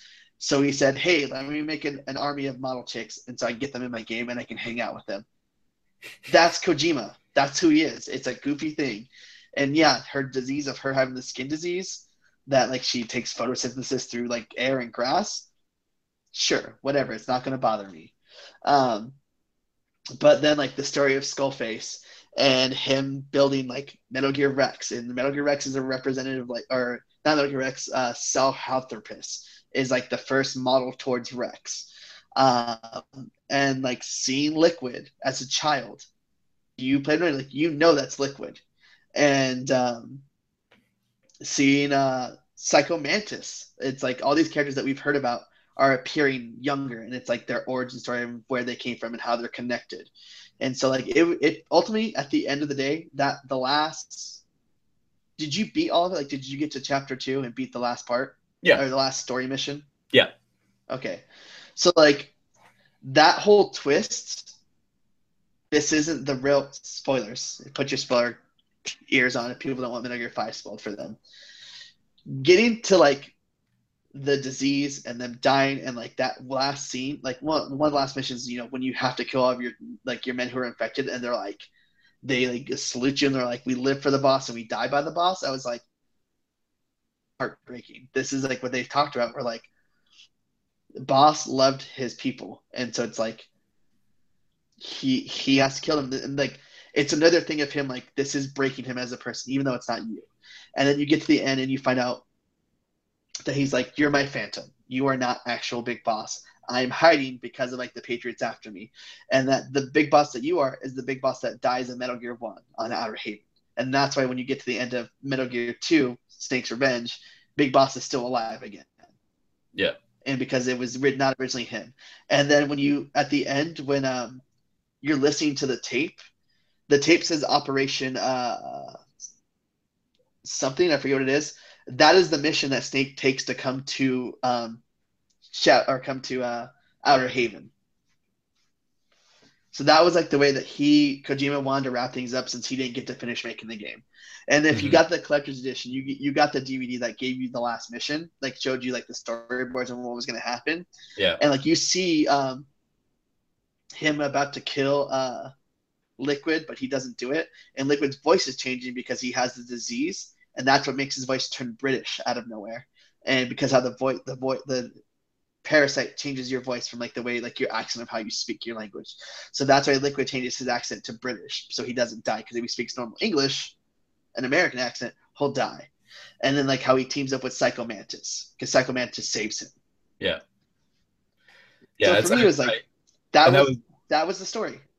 Yeah, I, and I saw I like I sought that like the the chapter three or mission forty sick or whatever it was. Like I sought that out um, to to kind of experience that, even though I don't have like one of the things I loved about Metal Gear Five, having not played anything, was that um, like the way it's shot um, uh, when like White Mamba shows up, it's shot in in such a way that I can I even without that historical knowledge of the series, I can identify that this is an important character because of the way Kojima's lingering on him and and the way he introduces him in the game.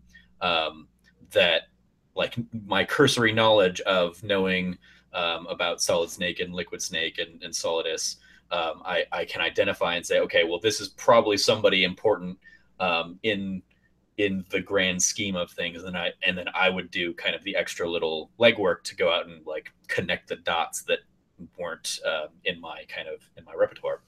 Um, yeah, yeah, I, I greatly appreciate that, and I also love the like I I'm not I don't often kind of go through and and uh, and like pick up or listen to every like codex or audio log these days. Um, um, but I like I did for that game, and there's a ton of story that's like that is fleshed yeah. out through the diaries and stuff that that are like completely optional. Um, and that's like that's where you will actually hear Kiefer Sutherland kind of doing the performance and, and stuff is is much more in that um, in that like way of telling the story um, that uh, I I appreciated. Um, I I would have uh, like I get people's gripes about the story not being told you know as you're playing it and instead being told yeah. kind of after a mission you get that's when you get access to you know a couple extra audio tapes or something that kind of fill something in. Um, but i still like the story is definitely there. You just have to go looking for it. Yeah and like you get like the last one of the last audio logs is like ocelot talking to big boss and he tells him like this is what's going to happen now like you know one of them is going to come after you and kill you and take your legacy. And like he and he tells him like I know this is what I need you to do. Like he knows that Solidus is taken from the Patriots and the Patriots are raising Solidus, and he tells um Liquid or he tells us like you have to go train Liquid. You have to go take care of him. And then he says, and then the other guy, um, Miller, Master or whatever, is raising Snake. Yeah, Master oh, Miller is yeah. raising Snake. Yeah. Yeah. So like that was like the story that like that was kind of the way of like he's like this is what happens between this and one. This is like you guys are all going off and you're training my sons. so um how uh like how frequently do you go back and play something like Metal Gear Solid 3 or or over the years maybe maybe you're not really diving back into it these days but um, is that something I think you touched on you kind of played it a lot um, after that initial bum rush where you had to play it all in one sitting because you didn't have the memory card you said you you went back yeah so when I, after that yeah, after that summer, I went back home and then I replayed three again so I could play it on my own time to just digest it instead of rushing through it just to get it over and done with. Um, but it's it's a game like I have the collection and sometimes I'll replay that and I'll replay four because they're easy. The controls are easier to play those yeah. two games than two and one is. Yeah, they're they're significantly closer to to like this generation, so that makes sense. Yeah. Um, and if I replay one, I always play the Twin Snakes on GameCube because the controls are still good on that for me. cool. Yeah. Uh, any any final thoughts on uh, on Metal Gear Three or the Metal Gear series in general? Of you wanna you wanna touch I would say, on? I would say to people that have like still been holding off on Metal Gear Five, if you really want the full experience, to somehow figure out if you want like like I said, I sent the collection to Damon and like he has like nothing but the highest praise to talk about Metal Gear now because of it where I'm just like, if you really kind of want to feel the full experience of five, is like push through it, play those old games, because you're really going to understand it and care about that the game more and more about the story and the world and the characters. All right, so I guess I'll I'll be diving into my PS3 eventually. Yeah. eventually. Um, cool, great. Uh, well, I would, thank you. For... I would say at least dive back into three. Okay. That's like because that's really the story of Big Boss. yeah so i can i can appreciate where that character is going into five. Makes sense. Um, great. Well thank you for for uh, in in uh, engaging me and, and, and educating me a little bit on metal gear solid 3 and and your uh, your deep deep love of it. Um, topic three. Thank you. yeah of course. Uh, thank you. Topic three uh, anime this is another one that i know so little about but as soon as as soon as you agreed to be on, I was like, well, I know we're gonna be talking about anime. Um, and then a couple days later, you were like, oh yeah, and the topic, of course, we're gonna be talking about is anime. And I was like, duh.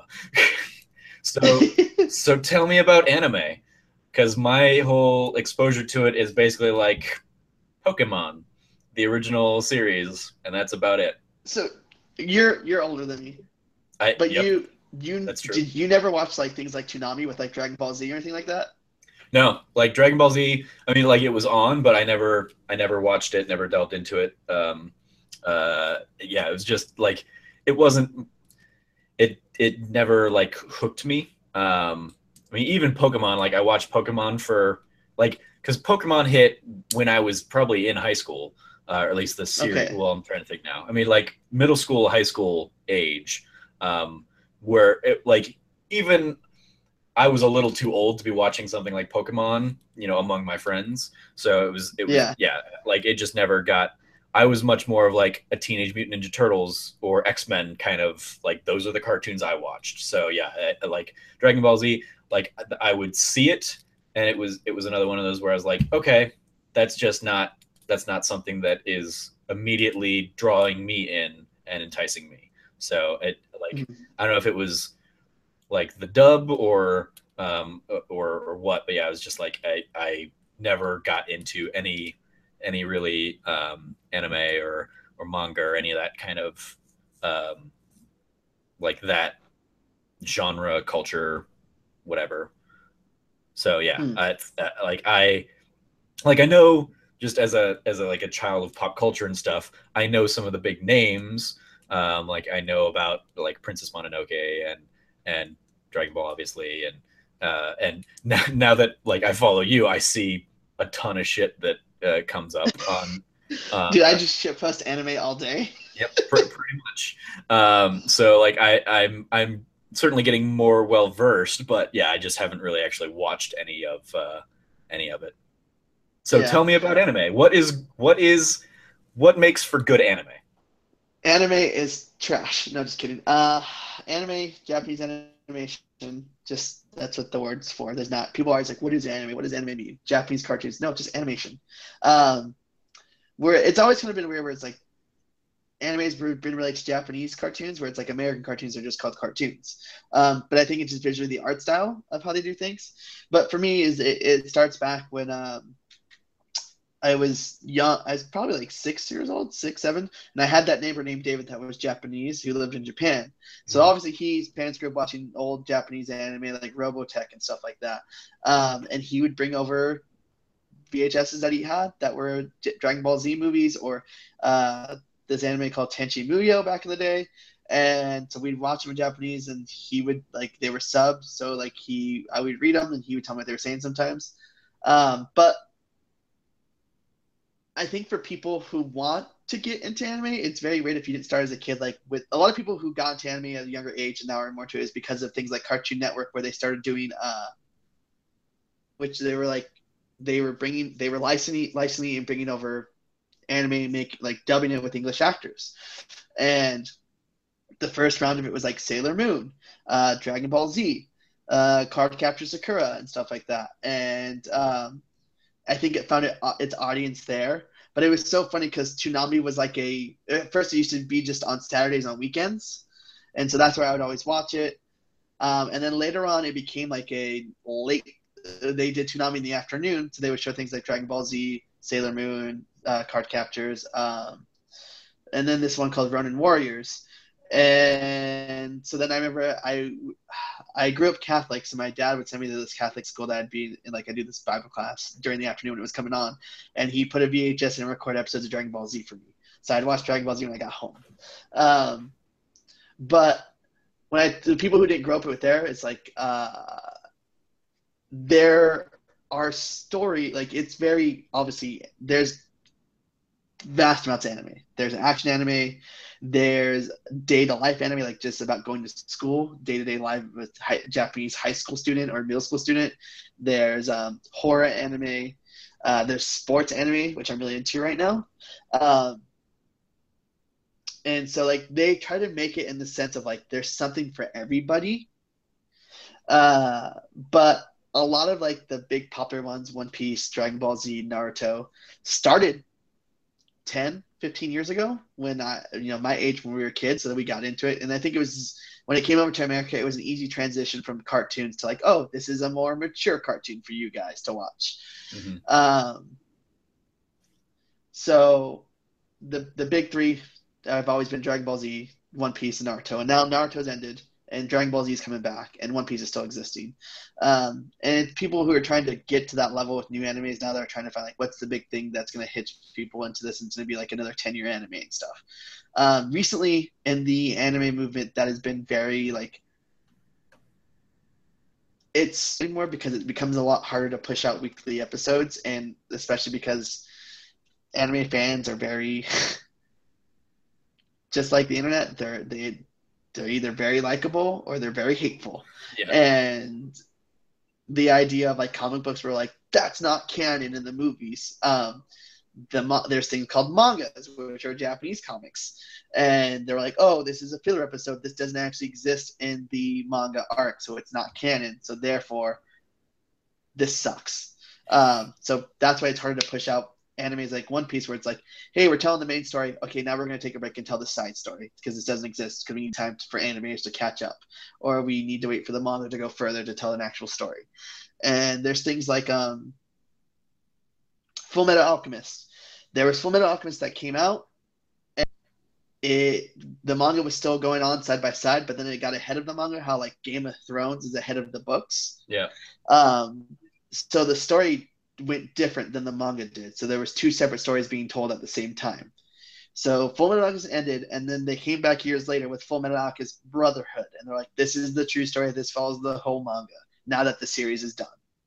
So it's things like like I guarantee you, when Game of Thrones finishes its books, they'll probably redo Game of Thrones or redo some new season to tell a story, book story.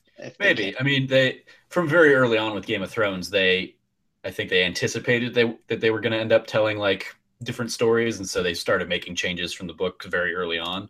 So I think you'll just have. Yeah. I mean, yes, eventually I'm sure they will because we'll because Hollywood has like no new ideas. Yeah, we'll get in ten years we'll get Game of Thrones um, again, and it'll be much more in line with the books until that one gets ahead of book seven because, of course, George R. R. Martin won't have finished that one yet.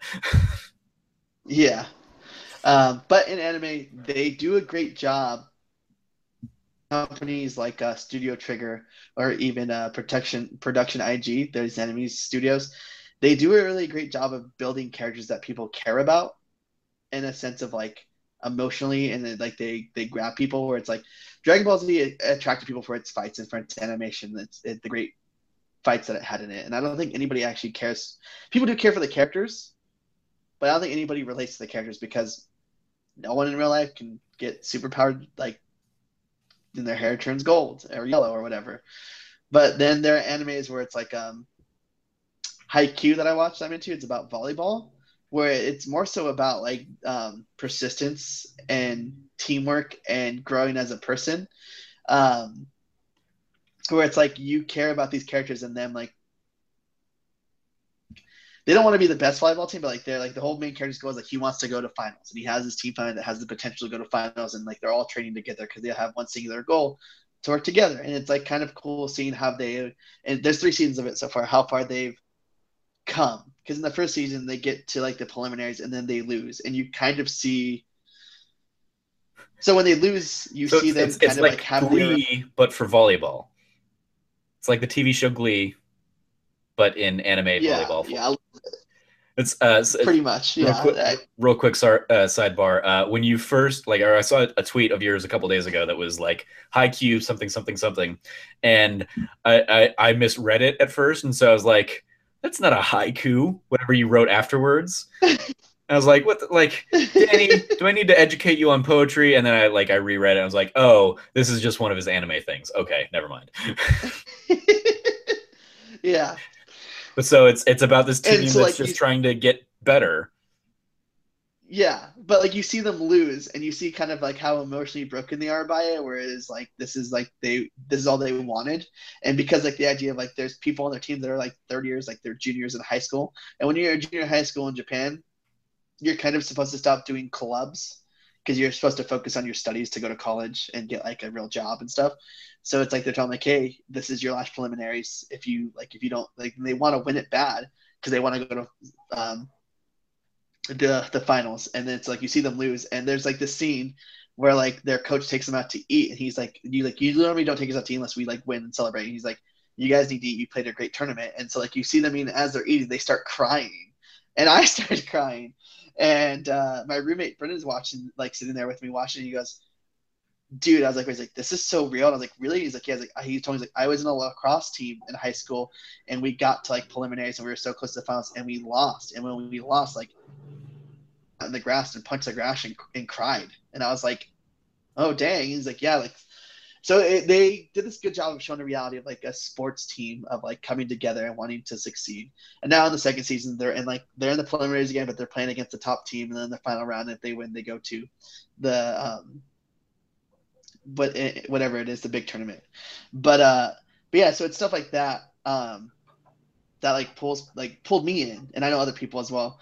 But then like there's my favorite anime, uh, Gurren Lagann. There's um, there's there's two main characters, and one of the main characters dies because they're brothers, and they do this great job of like this two episode arc of like of like the little brother grieving, and like what it what like what people go through when they're grieving for a death one for a dead one. And for me, it's like it was super empowering because I lost my brother when I was eight years old. So like I was kind of like reliving that moment again through him watching it. And there's a scene where he kind of comes back when he because like they're being attacked by these people and he like he comes back to save him and he's like bro's dead but he's here inside my heart and, and like he has a symbol on his back and he's, he's on my back and he's always with me and like i was just like fuck and i lost it so it's stuff like that where like they do great job of storytelling these characters that make you care about them or connect with things about them. And it's like the same concept of video games where there are certain characters that you can connect with in stories and stuff like that. Um, but then there's just like high fantasy ones with like these cool action scenes that just like, oh, this is really good animation. Where it's like people care about video games where it's like, oh man, look at this game, it's so beautiful. Well, look at this animation, like it's amazing looking. Like they did a great job. Like movies like Studio Ghibli putting out Princess Mononoke or Spirited Away or My Neighbor Totoro and watching from where he started from when he did Nausicaa in like 1986 and seeing the animation of like pastel oil painting and versus to like where they where they're at now digitally and how like they make things look nowadays. Whereas like visually, this movie is stunning as an anime. Um, so it's all in the culture, I would say, and I think I would not doubt that it's going to be around forever. But I, it's funny seeing where anime has grown from like the early days, because from the early days, like you would watch on Toonami, but if you wanted to like buy anime like movies or like toys or figures, there was like this store like called Suncoast City or whatever, and I remember, I remember used to go there, and it was like this just dark store, and like their lights were really dim. It was like a Hollister pretty much, and it, like you would go there, and people would like think you were weird buying anime. people would mm-hmm. judge you and stare at you.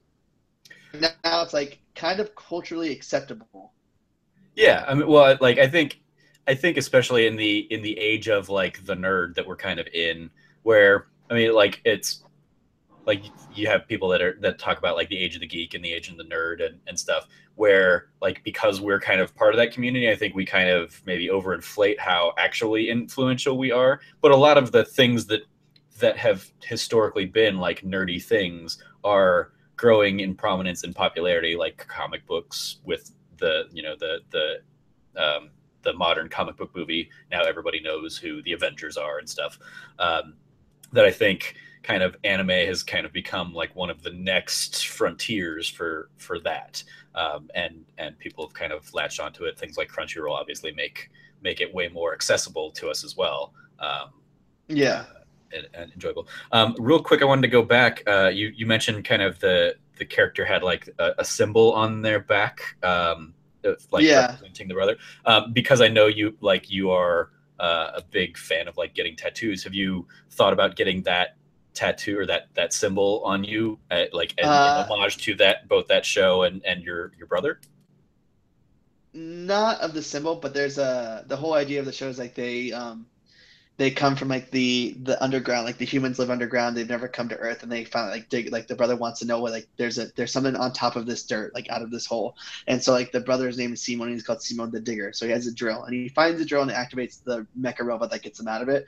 So i thought about getting the drill bit tattooed on me okay interesting presentation of it yeah yeah um, so a couple things we touched on earlier that I wanted to kind of follow up on. So uh, uh, like dot hack we we touched on, and like yeah. that was that was a series that obviously we enjoyed in in video game form. Um, and I remember playing it, um, knowing that there was an anime for it, and thinking at the time like if I were more into anime, that's something I would have watched. And I think I might have even like I think one of them came with like a DVD or something, so I might yeah, have like watched an episode or two of or I'm like I might have watched the anime, but it certainly didn't like it doesn't stand out yeah resonate with me.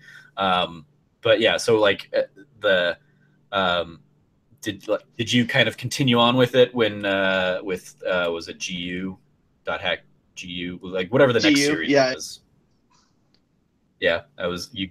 Oh, I didn't follow up with GU, but so when the games came out, the original ones, they came out DVDs for movies, and the movies were a different story being told that were more connected with the game because the anime was kind of separated from the game, but the idea was there were characters that were missing in the anime that would show up in the game, and that was like the story of like, hey, if you wanted this character to start there in the video game, I'll play the story there. Um, and they did a separate series after the games were over and after Dot Hack Sign, the first series was over, um, just called Dot Hack Twilight, and it was the story of Kite from Dot Hack um, video game series, and it was like his story being told with the characters in there. And then so kind of like I, the, I the anime version of what you played. Yeah, like all the characters yeah. from the game are now as an anime, so you get that story okay. there. Um, so kind of like what never, uh, what like they've done with the Persona, making yeah, the anime. Exactly yeah. what they done. Yeah, but I never followed up with GU. Like I didn't even play GU because I think I was already out of the PS2 when it was like coming out, and I was yeah. like, oh, I kind of want to go back to the like I want to go back to playing, but I was like, uh, no. Yeah. same here. I imagine those ones are, are far more expensive than the uh, than the standards. Okay, uh, and then yeah. the other thing you touched on earlier that I wanted to circle back on was Gundam specifically. Yeah. Um, um, so Gundam, go. so Gundam for me, there was. Where do we even start? So uh, Toonami had Dot Hack, or they had Gundam Wing. That was the Gundam series that was first coming to America. Um, besides, like in the 1980s when they just did plain Gundam, but I guess it didn't stick with audiences as much as Gundam Wing did. Uh, Gundam Wing was kind of a very weird, but it wasn't weird, but more of like a smart show. Whereas like the Gundam Wing was very much about politics. Um, so the main, the one of the main stories is like there's a war happening, there's a rebellion, and then there's like this uh, chick who's trying to stop the war, but she's a pacifist, so she doesn't believe in like warfare happening with warfare. And so like the people who pilot the Gundams, like the main character Heero is like he's like I will fight. He's like I will fight it by myself.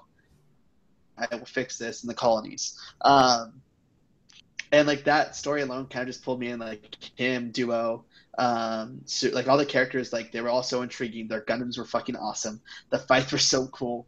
Um but i remember like the being sticking with it all through Toonami and like it was probably one of the better animes that had been dubbed for the longest time. One of the biggest fights with the anime fans is dub versus sub.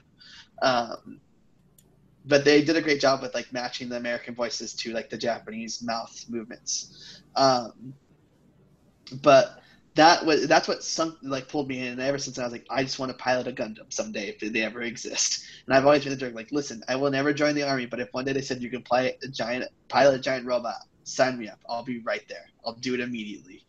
Um like you know games like titanfall like that's why i want to play them and i've played every gundam Muso that have come that's come to the systems even though they're they're very they're terrible they're not good. Um so yeah gundam wing uh, I tell people is like people who want to get into Gundam Galaxy, I always recommend that to them because I'm like, it's very smart. There is episodes where literally like there are people in a debate room just debating politics for 30 minutes. yeah, that's uh, that's. I mean, from from our conversation and kind of my my outsider's perspective, um, I definitely see kind of a a like a maturity level or or like a, a a decision to kind of confront adult topics and ideas in in the notion of anime that we don't often if really ever see too much in in like american animation i think kind of going yeah. back to like the days of like you know mickey mouse shorts and, and looney tunes and stuff it's always kind of been i mean there are certain things where you can like play with the subtext that's going on there and the and the the subtle kind of hints at like a bigger or more adult topics, but like you know in the in the Roadrunner versus Wiley Coyote, that's just a lot of slapstick and and you got like the Simpsons coming in that kind of address you know certain family and the dysfunctional family, but it's still all kind of told through the lens of like sitcom, and so we don't have too much in the way of dramatic animation um, on yeah. the uh, on the American side. That and like I, I feel like every now and then I'll see a hint of something like that. Like some of my favorite episodes of like Futurama, for example, are when it does get real and deals with death or or like significant emotions. But even that still has like a lot of intentional humor in there to kind of ease the blow of yeah oh, we're, we're about to get real that i think kind of what i see or what i hear about from from anime is that it's it's le- and and you know I'll, I'll see it in something like persona 4 where that's like the closest to uh, to anime I've, I've kind of been in recent years is kind of the the adult level of storytelling that they that we see in something like that um, that we wouldn't necessarily see in something stateside. Yeah, and that's the thing is like a lot of anim- like animes that have series um, like episodes they it, there's certain episodes that hit people there. So like uh, I tell people who watch anime like watch Cowboy Bebop. The the dubbing's amazing, but there are episodes where they touch on things where it's like drug addictions or like um, there's like a goofy episode about like leaving food in the fridge and stuff like that. But then it deals with like uh, betrayal and um, cop like a story like detectives and stuff like that. And then there's movies like uh, Princess Mononoke is all about like us as humans destroying nature and like starting war, starting wars and destroying the world because of it and what's going to happen to us and stuff like that. Where it's like they they give you these adult topics. Spirited Away is about like the loss of growing up and mm-hmm. You know, forgetting your childhood and stuff like that. So they like there are movie animated movies that try to deal with these topics of like this is important. And then there's animes where it's like you'll see the characters evolve through that and go through things. Yeah, like I think um, like BoJack Horseman's I think one of the the modern examples of like what I would consider an adult animated show uh, that we have on Netflix. Yeah. That I mean, yeah, there's there's certainly humor in that, but that is entirely a show about depression and, Yeah. and dealing with depression and and yeah, like drugs and and all that stuff. Um, and I think for American audiences, at least, that kind of stands out um, among the crowd as opposed to uh, maybe anime where that's possibly more the norm. Um, like, oh, I mean, again, like the uh, the haiku that you were talking about, like, seemed very reminiscent to me of Glee and the the framework of that. You know, a group of kids kind of banding together for a goal, and then the realities of them not achieving that goal, and how are they how do they kind of come back from that, told through the lens of sitcom and and pop music and stuff. But it's Yeah. a lot of the the kind of I see, uh, and and it could be like a skill set that we just don't have necessarily in in in our animation since we've historically sent animation overseas anyway for for cost prohibitive reasons that like we'll see those kinds of stories more likely in live action than we would in in anime uh, or than, than we would in, in American animation. Um, and- yeah, like it's I feel like just animation here is by and large considered kind of a kiddie thing, um, where like we we grew up watching Saturday morning cartoons, and then at some point you moved to live action stuff. Um, Yeah. I, I I grew up watching you know X Men, and then went to Power Rangers, um, uh, and so it's uh, like I appreciate that there is kind of that um, like adult aspect to anime, even though I've never like personally kind of consumed the the media.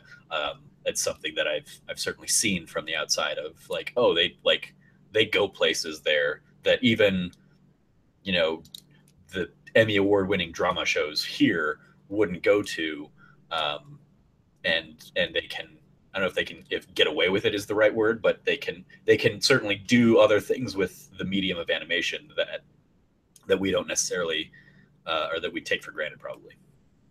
Yeah. Yeah, So- and uh, like it's it's kind of uh, for people um who are listening or watching is like when I say like there's an, like an anime for everybody, obviously that's like saying like oh there's a thousand channels on cable and nothing to watch, so it's not true. But like they try to do something for everybody in the sense of like watch anime who could like IGN Anime Group brought a bunch of like people who like loved anime. And now they have a group to share and have bun- they're, people are making friendships on there. Like when I talked to Miranda or um, Callie about it, like they're so amazed of like how much love they're getting, how much like the group has like grown, and how much people get together now. It's like, dude, people who are anime fans felt like they were misfits and felt like they were alone. And Yeah. like there are animes that make people like you know, make you tell like make you feel like you're not alone. You're it like for like these characters the animators know that like they're they're serving a certain audience and people that watch it. It's like you're not alone. We're here for you, and you can like and people who like it will relate with you. Yeah, uh, we like we touched on it a little bit in the uh, in the the gaming section, but I like that's exactly how I describe when uh, when like I talk to my friends or my coworkers here or something. Like when I tell them, "Oh yeah, I'm going to San Francisco for like a kind of funny event," um, I kind of talk about it in the tone of like we were all misfits who grew up kind of having to hide the fact that we were gamers because being a gamer was like a weird uh, like a, there was a stigma to it but when we're out there and we're all together like that's where we can be ourselves for kind of the first time um, and, and for, for most of us for for the first time you know a lot of us are the solitary experience. We don't uh, we we don't uh, like we didn't have that group of friends growing up. Or even if we did you know like i i had a group of friends that i would play with but then high school came and we kind of all went our separate directions and and uh and and so now i can kind of reconnect with everybody in this digital age or and when we go and hang out in person. Um, and and we have that kind of common language with us that um, it sounds like like the the the anime club IGN anime club and the the Facebook group and stuff kind of have that as well for their kind of they were you know a, a, a very niche um, experience but they weren't alone. They were alone for years and now they've been introduced to uh, to the idea that they aren't alone. Yeah, very cool. Um, so for uh, for for someone for someone uninitiated like myself, what would you recommend be some like some animes that I try and dive into? You said Cowboy Bebop. Uh, um, Cowboy Bebop, um, Full Metal Alchemist Brotherhood. Um, have you watched the uh, just uh, not not related to this necessarily, but have you watched the uh, the Final Fantasy 15 anime? Yeah, yeah, yeah. How's I, that I, it's, um, it's pretty good. I like it a lot. It's kind of funny how they are. Um, it's kind of the backstory of like before five when like 15 picks up it's like they're already pushing the car and everything mm-hmm. um, from what i've seen so this is like how they get to that point and then it's every person like the first episode's about noctis and like what happened to his mom like and then the rest episodes are about like the next episode is about prompto and then Gladio and then so it's about how they all kind of met noctis but how why they follow noctis like why they're there with him and why they care about him which is very cool. cool. well I, I I've got the stupid giant collector's edition coming, so that's kind of what I'm waiting for. Is like when that comes, that's when I'm going to watch that. I'm going to watch Kingsglaive and, and do all that stuff. Yeah, and, I haven't watched Kingsglaive yet. I've been meaning to, but I think because I have the dumb collector's edition coming too, so I might. Yeah, us and the stupid money that we're we're spending on this thing, and hoping it's a good game. Actually, I mean, like, I, it's grown on me. Even like even since playing it that for that first hour and thinking like this isn't the Final Fantasy game I'm looking for. Um, yeah. Uh, it's it's still not like because I'm I'm like Final Fantasy VI is my favorite of, of them all, and, and I like that I like the more turn based stuff, um, and think that they've gone kind of down the rabbit hole of like they make very pretty games that aren't necessarily deep and engaging. Um, mm. But I, you know, I, I like I'm warming up to it, and I and I'm I'm hoping that it'll be good. So um, yeah. anyway, sorry. Uh, Cowboy Bebop, Full Metal, Full Metal Alchemist Brotherhood. Brotherhood. Um, um, watch both of those dubbed. Those are amazing dubs. Um, Fate Stay Night, uh, Unlimited Blade Works. Uh, and then I would say Erased, but Erased is only subbed. It's still in Japanese, but that was like last year's anime of 2015 and to kind of give you a concept of it, it's um it's kind of like the butterfly effect, but as an anime. Okay. And then for movies, like uh, anything Ghibli, I would say mostly like Princess Mononoke, Spirited Away, um, and then uh, this movie that came out last year, The Boy and the Beast. The Boy and the Beast. Yeah. Okay. Very cool. Um, and then what was the like you? What was the one that was your favorite um, uh oh, uh, Gurren Gurren Lagann. Gurren Lagann. Okay. Yeah. I'll probably like that, you up afterwards for like how the hell to spell that, but yeah. uh, uh, cool, awesome. Any uh, any last like any last thoughts on anime before we dive into community uh, questions? Yay, anime. Anime, anime is wild. awesome. Uh, well, thank you for for educating me on on the anime. And uh, yeah. oh, I mean, like, so we uh, it's is we talked about it a little bit before, right before we started recording. So you studied uh, Japanese for a few years in college. Yeah, um, yeah. Did you study it because of kind of anime culture, and so that you could kind of well, yeah, I studied mostly because I watched a lot of Japanese anime growing but also because I I actually like respect and care about Japanese culture in general um so reading about like you know certain Jap- japanese like mythos and like fairy tales but also like culture wise out in like okinawa what happened in world war ii and stuff like that had made me interested to learn about the people's culture and like you know there's always the joke about being a weeaboo uh that's like oh you just watch anime and you make jokes and you don't really speak japanese and uh like you have like a an anime girl pillow and stuff like that. Um i like I joke around saying that I'm a weeaboo, but like I did learn Japanese because of anime, but I do like um like I'm going to Japan in April, so like that's my time to kind of like learn more about the culture because my friends have my friend Han has been there gone for the past two years and he's like you got to come with me this year when I go. Like there's a lot more to the like to the culture of Japan than like just anime and I was like, right. like Han's I, the one I met right when uh, Han yeah, came out with yeah. you okay yeah awesome yeah yeah so we're gonna go to Japan in April for the Cherry Blossom Festival and stuff, and like just kind of go around Japan. Like I know we're gonna stay in Tokyo, but we're traveling to like Okinawa, Kyoto, and taking like a ferry and boating around like the whole country. awesome, very exciting. Yeah, yeah. Maybe you will find your waifu. Is that, Maybe, dude. Is that right? Is for that, life, or, life. or is that am I completely did I completely mess that up? No, no, you got it. You got it. Waifu for life. okay, okay. Uh, could, yeah, you and your husbandos of Genji. Um, great. Uh, well, thank you again for for kind of giving me the download on anime, and I'll I'll certainly try and find time to check some of these things out. Um, Definitely do.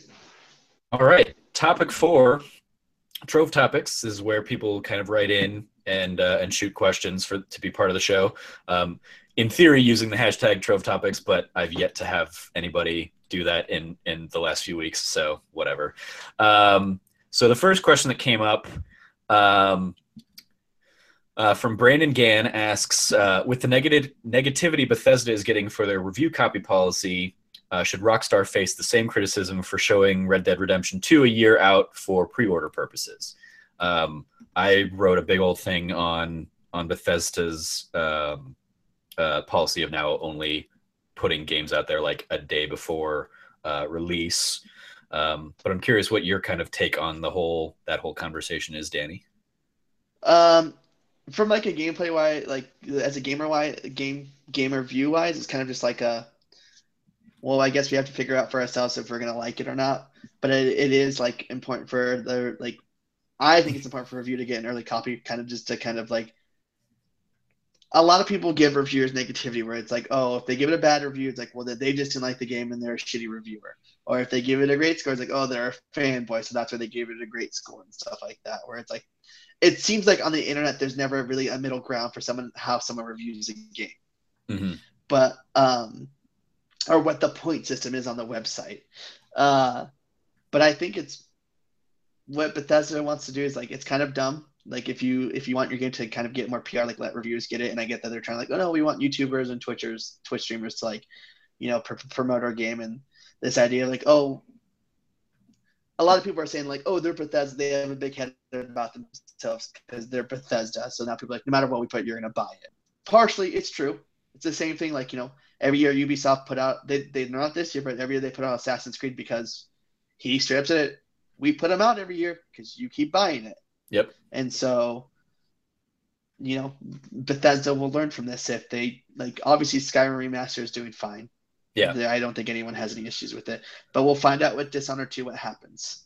Yeah. The the one of the big things that I kind of touched on was um uh like I'm and uh, it, like the the thing that I've kind of brought up that I don't think I've seen a lot of other people really touch on is that this is the second ballsy move that they've like the the second kind of like passive aggressive fuck you that they've done in the last couple months. The first one being um, when they announced that like Sony was being problematic and that's why they weren't getting mod support for Fallout 4 or, or that Skyrim. Yeah, like that was a total like shit move on behalf of them, and so this is them doing the same thing, kind of shooting the shooting across the bow at the uh, the reviewers, which, as I touched on, like yeah, they don't they don't have any um, they don't have they don't owe the reviewers anything, uh, and I'm sure that like they've gone through and run the numbers and said, well, you know, uh, reviews can probably like reviews hurt us more than they help us in terms of sales. If they so if they can kind of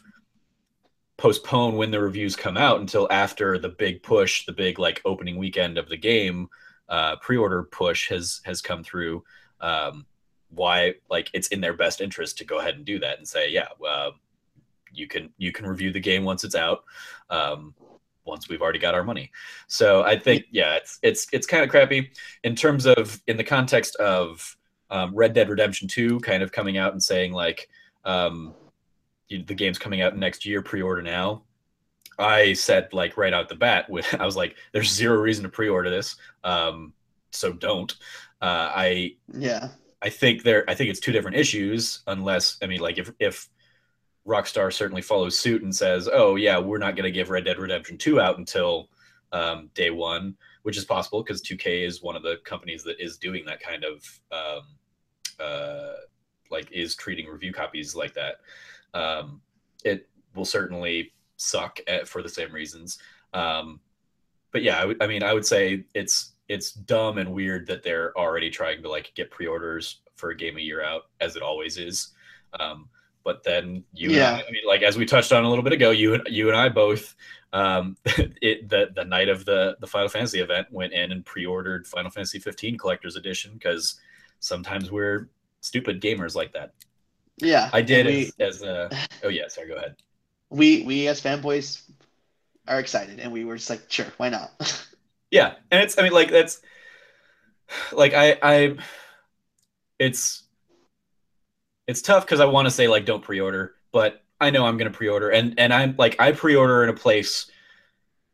Oftentimes, as much because I just want to be able to cover and write about the game day one.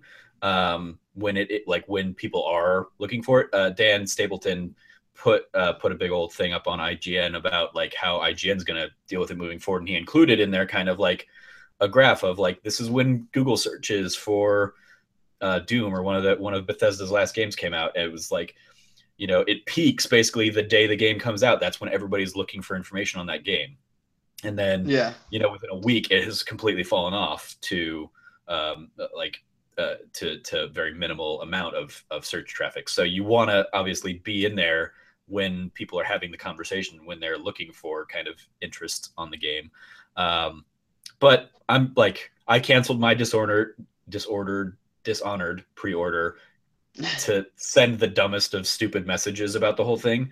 Um, but in doing that, like I'm giving up getting a copy of the first Dishonored game that came with the pre-order and uh, and like a ten dollar like Best Buy um, gift card, which sucks. But I'm gonna go ahead and make this like take this like stance and just deal with yeah i'm not to get those things and i'll yeah. get the game maybe eventually maybe i'll just go through and say well okay i'll get like a used copy a few days later from Games, gamestop so bethesda isn't getting my my chunk of change there um as kind of yeah a, and that's like don't be dicks bethesda Yeah, and that's the thing. She was like with the case of Red Dead, don't pre-order it. You you you got a one minute visual looking at what the game, even if that's what the game looks like in the engine, but I doubt it.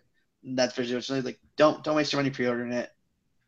Yeah. Wait till they show more, or wait till the game comes out. And yeah. like my sense of I pre-order things, like I just want to go get it that night, and like at nine o'clock when the game releases here in the West Coast, like I just want to go get it and already go start playing it. And it's like you said, as a reviewer stands, like I want to have something up or a video up or something like I want to write about it that next day or that night of like, here's my first two hours with the game, you know? Um, but with the sense of like, you know, but that's just saying a big a few like I didn't care much for Dishonored one, so it's like I don't actually care for Dishonored two. And so like with this case of Skyrim, it's like I we already know what that game is. Sure, it'll look better, cool. And yeah. so whatever future Bethesda title comes out, we'll see. Yeah, that, that was the like the the closing line of my of my write up was basically talking about like Prey doesn't have nearly the name recognition of anything else that they've done in in recent years, like Wolfenstein or Doom or Fallout or um, or Dishonored or uh, or Skyrim. Like so, Prey's yeah. gonna be the first one that they're gonna really have to be like, well, um, this kind of bit us in the ass because people are aren't gonna know that necessarily um, just from Bethesda's like um, cachet. Um, cool. Prey the, the prey the prey that we're getting now from Bethesda is different than the prey that we had known from 2K back in the day. Right. Um, yeah. Uh, so next up, we have Frank Bazzani at Irrelevant Jokes saying, "Oh my uh, god!" To ask if you're hungry and if you got uh, the platinum in sound shows which he meant sound shapes. So yeah. what is this like? Because somebody asked if he was hungry when he was on the on on the show. Like, what did you all do at, at the GameStop Expo? Like, what is this hungry thing? Okay. What are we so, talking about? During during GameStop Expo, for some reason, the talks of like Fast and Furious came up, and then the debate of like ultimately what's the best Fast and Furious, and Damien said Too Fast, Too Furious, which is ultimately the worst Fast and the Furious movie. Yeah, and, and that, so that that that feeds into a couple of uh, uh, Joey Noel asks later, why is Too Fast Too Furious the worst FNF movie? GCC Damien. Yeah. Yeah, and so like there's a line in there when you first meet uh, Tyrese, uh, his character. He's like, "Oh, we hungry," and so like the whole weekend they kept saying, "Oh, we hungry," and so when we're at the event, we went to go talk to Nick Scarpino and Tim Gettys and asked them like, what is the worst Fast and Furious? And they both said Too Fast, Too Furious is the worst one. And like Jamie would is still dying on that stake that that is the best one because of those lines alone. Of like that movie has the worst writing in it.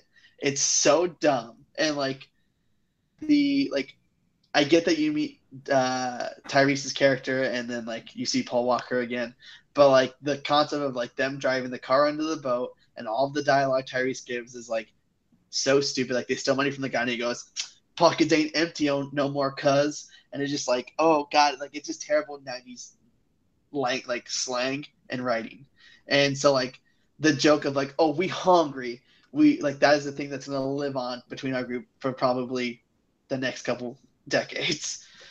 Um, and for the case of sound shapes, I have not gotten the platinum. That game, like, fucking the whatever death mode. Yeah, there are a couple of death there's ones one that, that are like fuck this. yeah, like there's this one where it's you have to get 25 of the dots, but then there's these two guys that are shooting lasers repeatedly across yep. in an X shape. So when you get the ones that like are right here in the middle or at the bottom, it's like this is sucks so hard. Yep. Yeah, I, I eventually gave up on that. I was like, fuck this. Nope. I don't have I don't have the patience for this. Yeah. Um, yeah. That Mario Rivera at that Mario Rivera asks uh, Power Rangers or Beetlemorphs, which we had a little back back and forth, and obviously he meant Beetleborgs. Um, yeah. Power Rangers, obviously. Right. Yeah. Uh, yeah. Power Rangers all the way. I was a big Beetleborgs fan growing up, but like Power Rangers ultimately like out outranked it in my like life. It always went like it went Power Rangers and then probably uh, VR Troopers. No, it probably went Beetleborgs afterwards, then VR Troopers, and then there was the one you talked about was like you're one of the only people I know that watched it. the, the Mystic Knights the, of Tir na nog. yeah, like I remember that show, and I think I still have a figure from McDonald's from it because I remember they sold figures and Happy Meals, and like I loved that show. And I was like, what the fuck happened to it?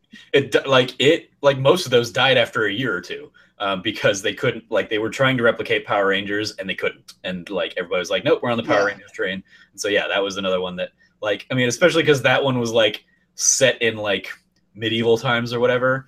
Like that's yeah. that's that that costs a little bit more to shoot on the on those kinds of like big castle sets and stuff like that. So like yeah, didn't it didn't it didn't connect with audiences and it was gone.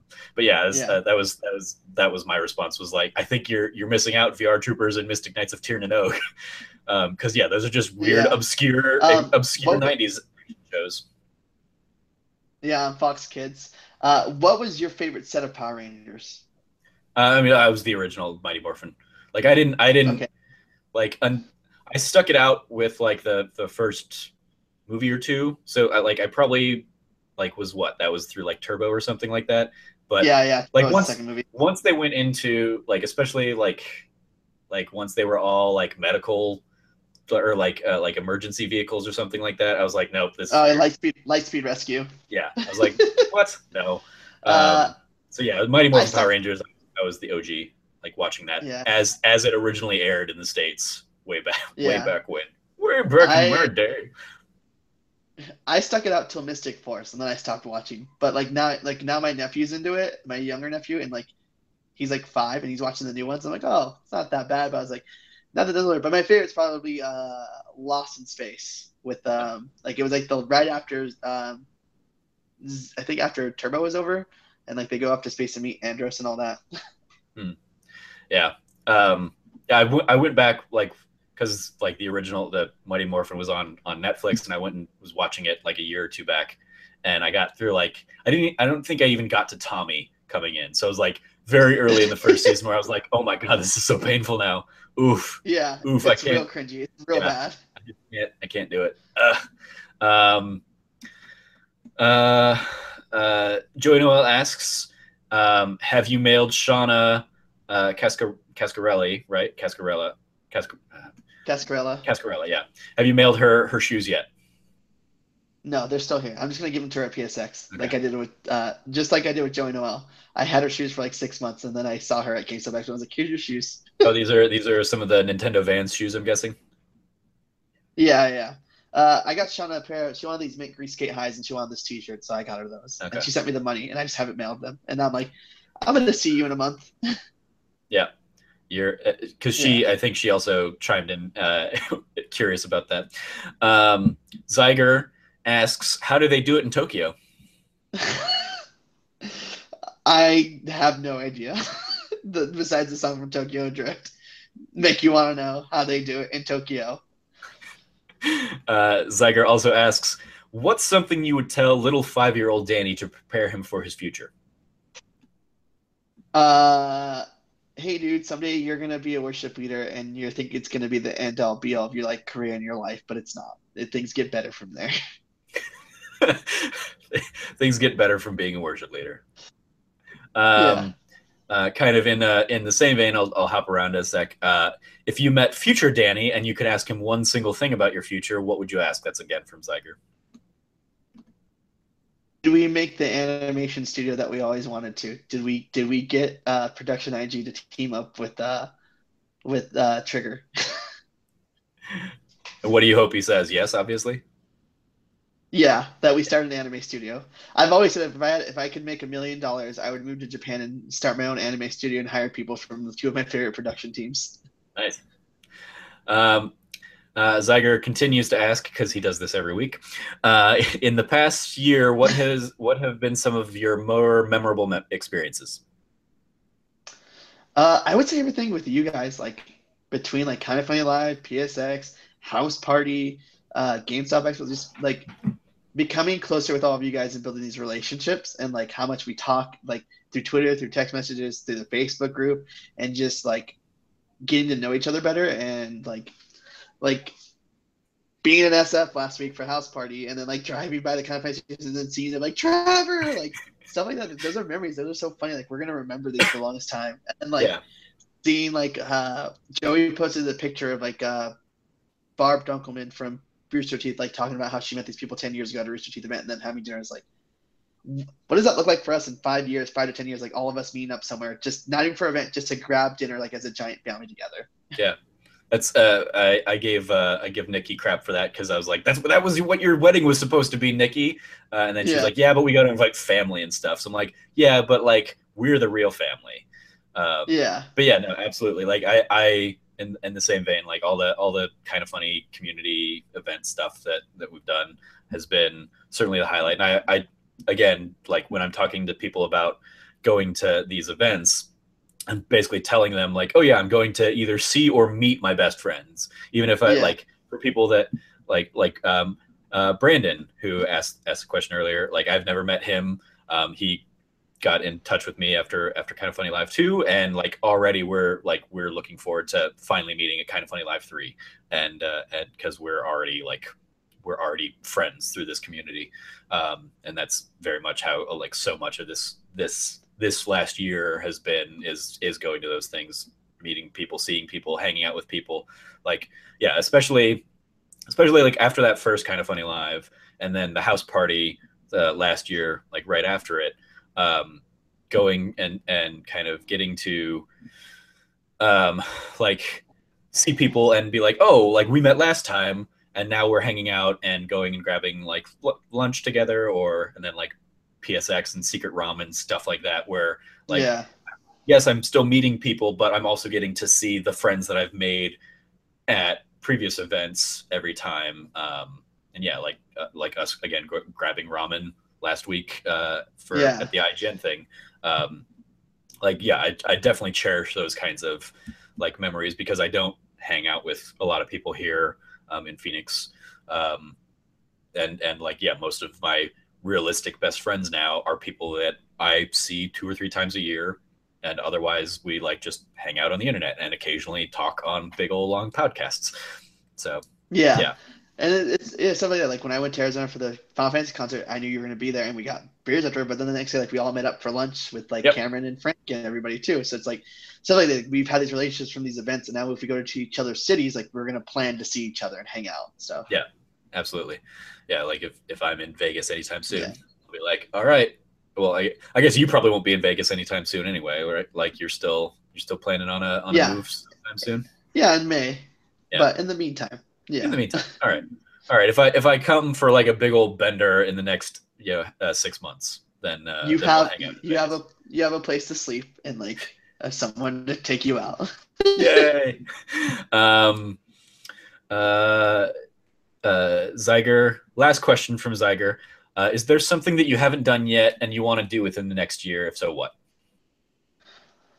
Um, so there's something I haven't done, but I'm working on it right now. You're gonna get the scoops. Is uh, I want to get back into YouTube, and I have been writing every day with because of you and Alex, and I have a bunch of stuff written now that's saved up. Where now I'm like looking at it like, well, why don't I just instead of posting it, make it an audio post? And I'm looking to make a YouTube channel, and I kind of have some ideas. Like I, there was one that I had called Danny Diatribes, but then I was like, ah, a diatribe seems like more of like me going on, like being on tangents about stuff, and maybe tearing something down. Where like, now Sounds like you're kind of copying the alliteration thing that I've got going on. Yeah, yeah. I'm looking more at like uh, discussions with Danny or like decisions with Danny, where it's like, hey, decisions with Danny, should you buy Titanfall 2? And like I break down why you should or why you shouldn't, or like, should you start this anime this season? Or this new movie's coming out. Should you go see this movie? And like they're like a review discussion type of thing. Cool. That's awesome. Yeah. I look I look forward to to whenever that whenever that hits. Yeah. Um because yeah, I'm like I'm super glad or super excited for you for doing the the writing thing. Um, what are you up to now? How many days are we at? Um, ninety six. So, nice. Yeah. I hit. Yeah, I yeah. hit a year, or I hit. I hit because we're in a leap year. I hit the the day that this goes out, uh, the, the the day that by the time this part is out, I'm I've already passed a year.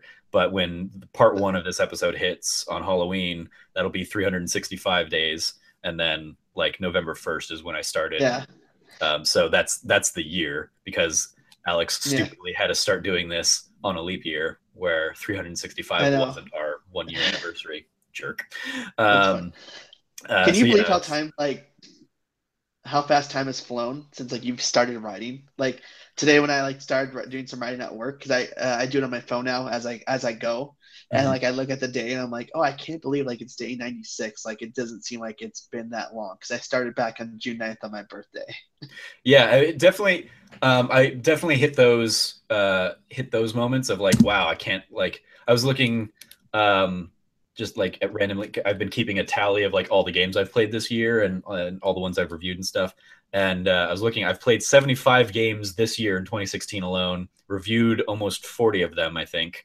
Um, and so it's like holy shit i've done like i've i've been busy this year. It's been a busy year and i'm and writing every day and and now doing the show and and work and travel and all that stuff. So it's yeah it's certainly um certainly surreal at times but then there are definitely times just to kind of give you the the warning and the heads up where you might you might get in there and just be like I don't know what the hell to write about today. I, don't, I, don't know. Yeah, it's to... there have been moments for me like that right now. Is like I've kind of I haven't hit a wall, but I'm like, what am I going to talk about or what am I going to write about? So I've been doing these things of like comparisons of like animes to movies or to games or like one of the pieces I'm really working on that's a big one right now that I want to post on probably on Rational Passions I've talked to Alex about is um uh, narrative driven games versus gameplay games, where it's like Overwatch doesn't have this narrative. Overwatch is just a competitive shooter, but the story is told by the gameplay and by the characters, versus a game like the Uncharted, where there's a narrative, there's a story. Yeah. The idea of like a game being worth sixty dollars, and where does it fall on that? Where it's like people are saying, like uh, Star Wars Battlefront shouldn't be worth sixty dollars because it's just a multiplayer shooter and stuff like that. Um, so it's like where do where do we fall in this line of like narr- narrative matters versus sixty dollars being a narrative game versus sixty dollars being a non-narrative game. Mm-hmm. Okay. Yeah. Very cool. Interesting. Yeah. Um, so you're looking to get this this uh, this YouTube channel thing going. Um, any idea of like when you might be trying to to actually hit that off and launch? Uh, I'm looking towards probably January. Right now, I'm working on getting better camera equipment, and then because I was gonna do a tripod through my iPad, but then it wasn't doing what I needed to do. So I was like, I might actually just invest in like a DSLR video camera from uh, my sister, and then building a green screen or getting a green screen for it. Cool. Just paint. Just paint one of your walls green. Eh, there you go. That's all you need. Yeah. or, or, uh, or, blue or whatever. And then like buying like lighting equipment and stuff for it. Too yeah, it's that's that's been like the slow kind of journey for me. Is like, well, like I got the editing software, and for now I'm fine with this weird like blue on me just because of the my my apartment's natural lighting and and what you're basically seeing is my kitchen off screen is a light blue and so you're seeing like that reflected on my face um yeah and i'm like yeah i could like i like i took theater i can go and get lighting equipment and stuff but i'm also in a crappy little 500 foot studio apartment so yeah, maybe I'll just wait until I'm in a larger place, or if I'm even in like Phoenix for another, you know, six months, or if I'm if I end up moving elsewhere, um, maybe I can invest at that time. Um, yeah. So I'm I, like this. This is a, a a basic setup where I don't need like super high production value yet. I'm not like for for just the standard podcast. I'm fine doing that. But if I were to get more into and I and I hope to get more into like editing videos, maybe not in the in the vein of like Barrett's B list or Alex Talks uh, that Alex is doing. Yeah. Um, but like I I so if I end up doing that, yeah, I might go ahead and like try and invest in something else, um, uh, and and play around with that. As as it is, like investing in Adobe was like okay, I'll I'll, I'll at least do that to force myself to actually sit down and learn how to edit stuff and put together um, videos and audios and, and clip stuff out. And, and so I've still got yeah, a lot I can play around with there um, that are kind of my next steps. So yeah, um, like my idea is like for me is when I do is like kind of have a green screen, have Premiere, so I can have like either video game footage or movie footage behind me, and like we stand there like in the way of like he stands in the front of camera, Alex talks, but like more of like a this you're seeing the gameplay that I've played or the movie that I saw and discussing things about it. Awesome.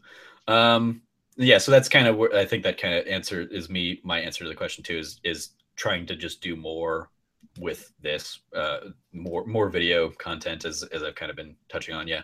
Um yeah. and yeah i hit I, I hit i hit a year next week so that's exciting in the in the yay! Hooray! Woo! um great. Uh uh thank you uh for everything danny. That's that rounds out uh the trove topics um, I completely realized we forgot to do this at the beginning of the show, so I'm so sorry uh, for that. Um, where would people from the internet know you from? You said you you're on a on a podcast with Steven. Um, what, yeah. what else are you doing out there? You're at at Stoked uh, Danny on on Twitter. Yeah. So the funny part is, like, I used to have a thing called um, XP Share Podcast, and that kind of ended because of uh, members not really feeling it anymore, kind of growing out of it. And so it's like I was thinking about bringing that back, but now I'm like, oh, I kind of want to do something different. And that's where Danny discussions coming through. So that's the big one for next year. Um, but honestly, like I tell our group friends, like I feel like I'm the Anthony Carboni of our friends, where it's like I don't really have a thing. I just go into people's things and make myself known and go to events and be like, hey, this is me. This is where you know me from at events or on this podcast, or I made an appearance here, or I wrote something here. And so like that's like my kind of joke thing or my my gig thing. Um, but honestly, just Twitter, you'll find everything I do there. If I make an appearance on a show like this, or Rational Passions, or some random podcast, or um, the weekly podcast I do called The Illustrious Magic with uh, Steven Santana uh, from DualShockers, I'll post like our podcast for the week on there and stuff. Cool.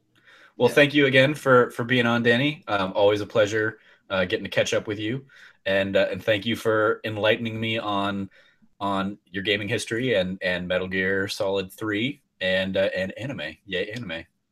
Yay, anime. All right. Um, until next time. Uh, or uh, I guess I should I should plug my shit too. Uh, I guess if I'm doing that. Yeah. um, uh, I'm I'm uh, Snarky Starky on Twitter. Uh, you can follow the podcast at Trove Talk on Twitter. Um, you can follow whatever I've been working on writing uh, on uh, on trevortrove.com.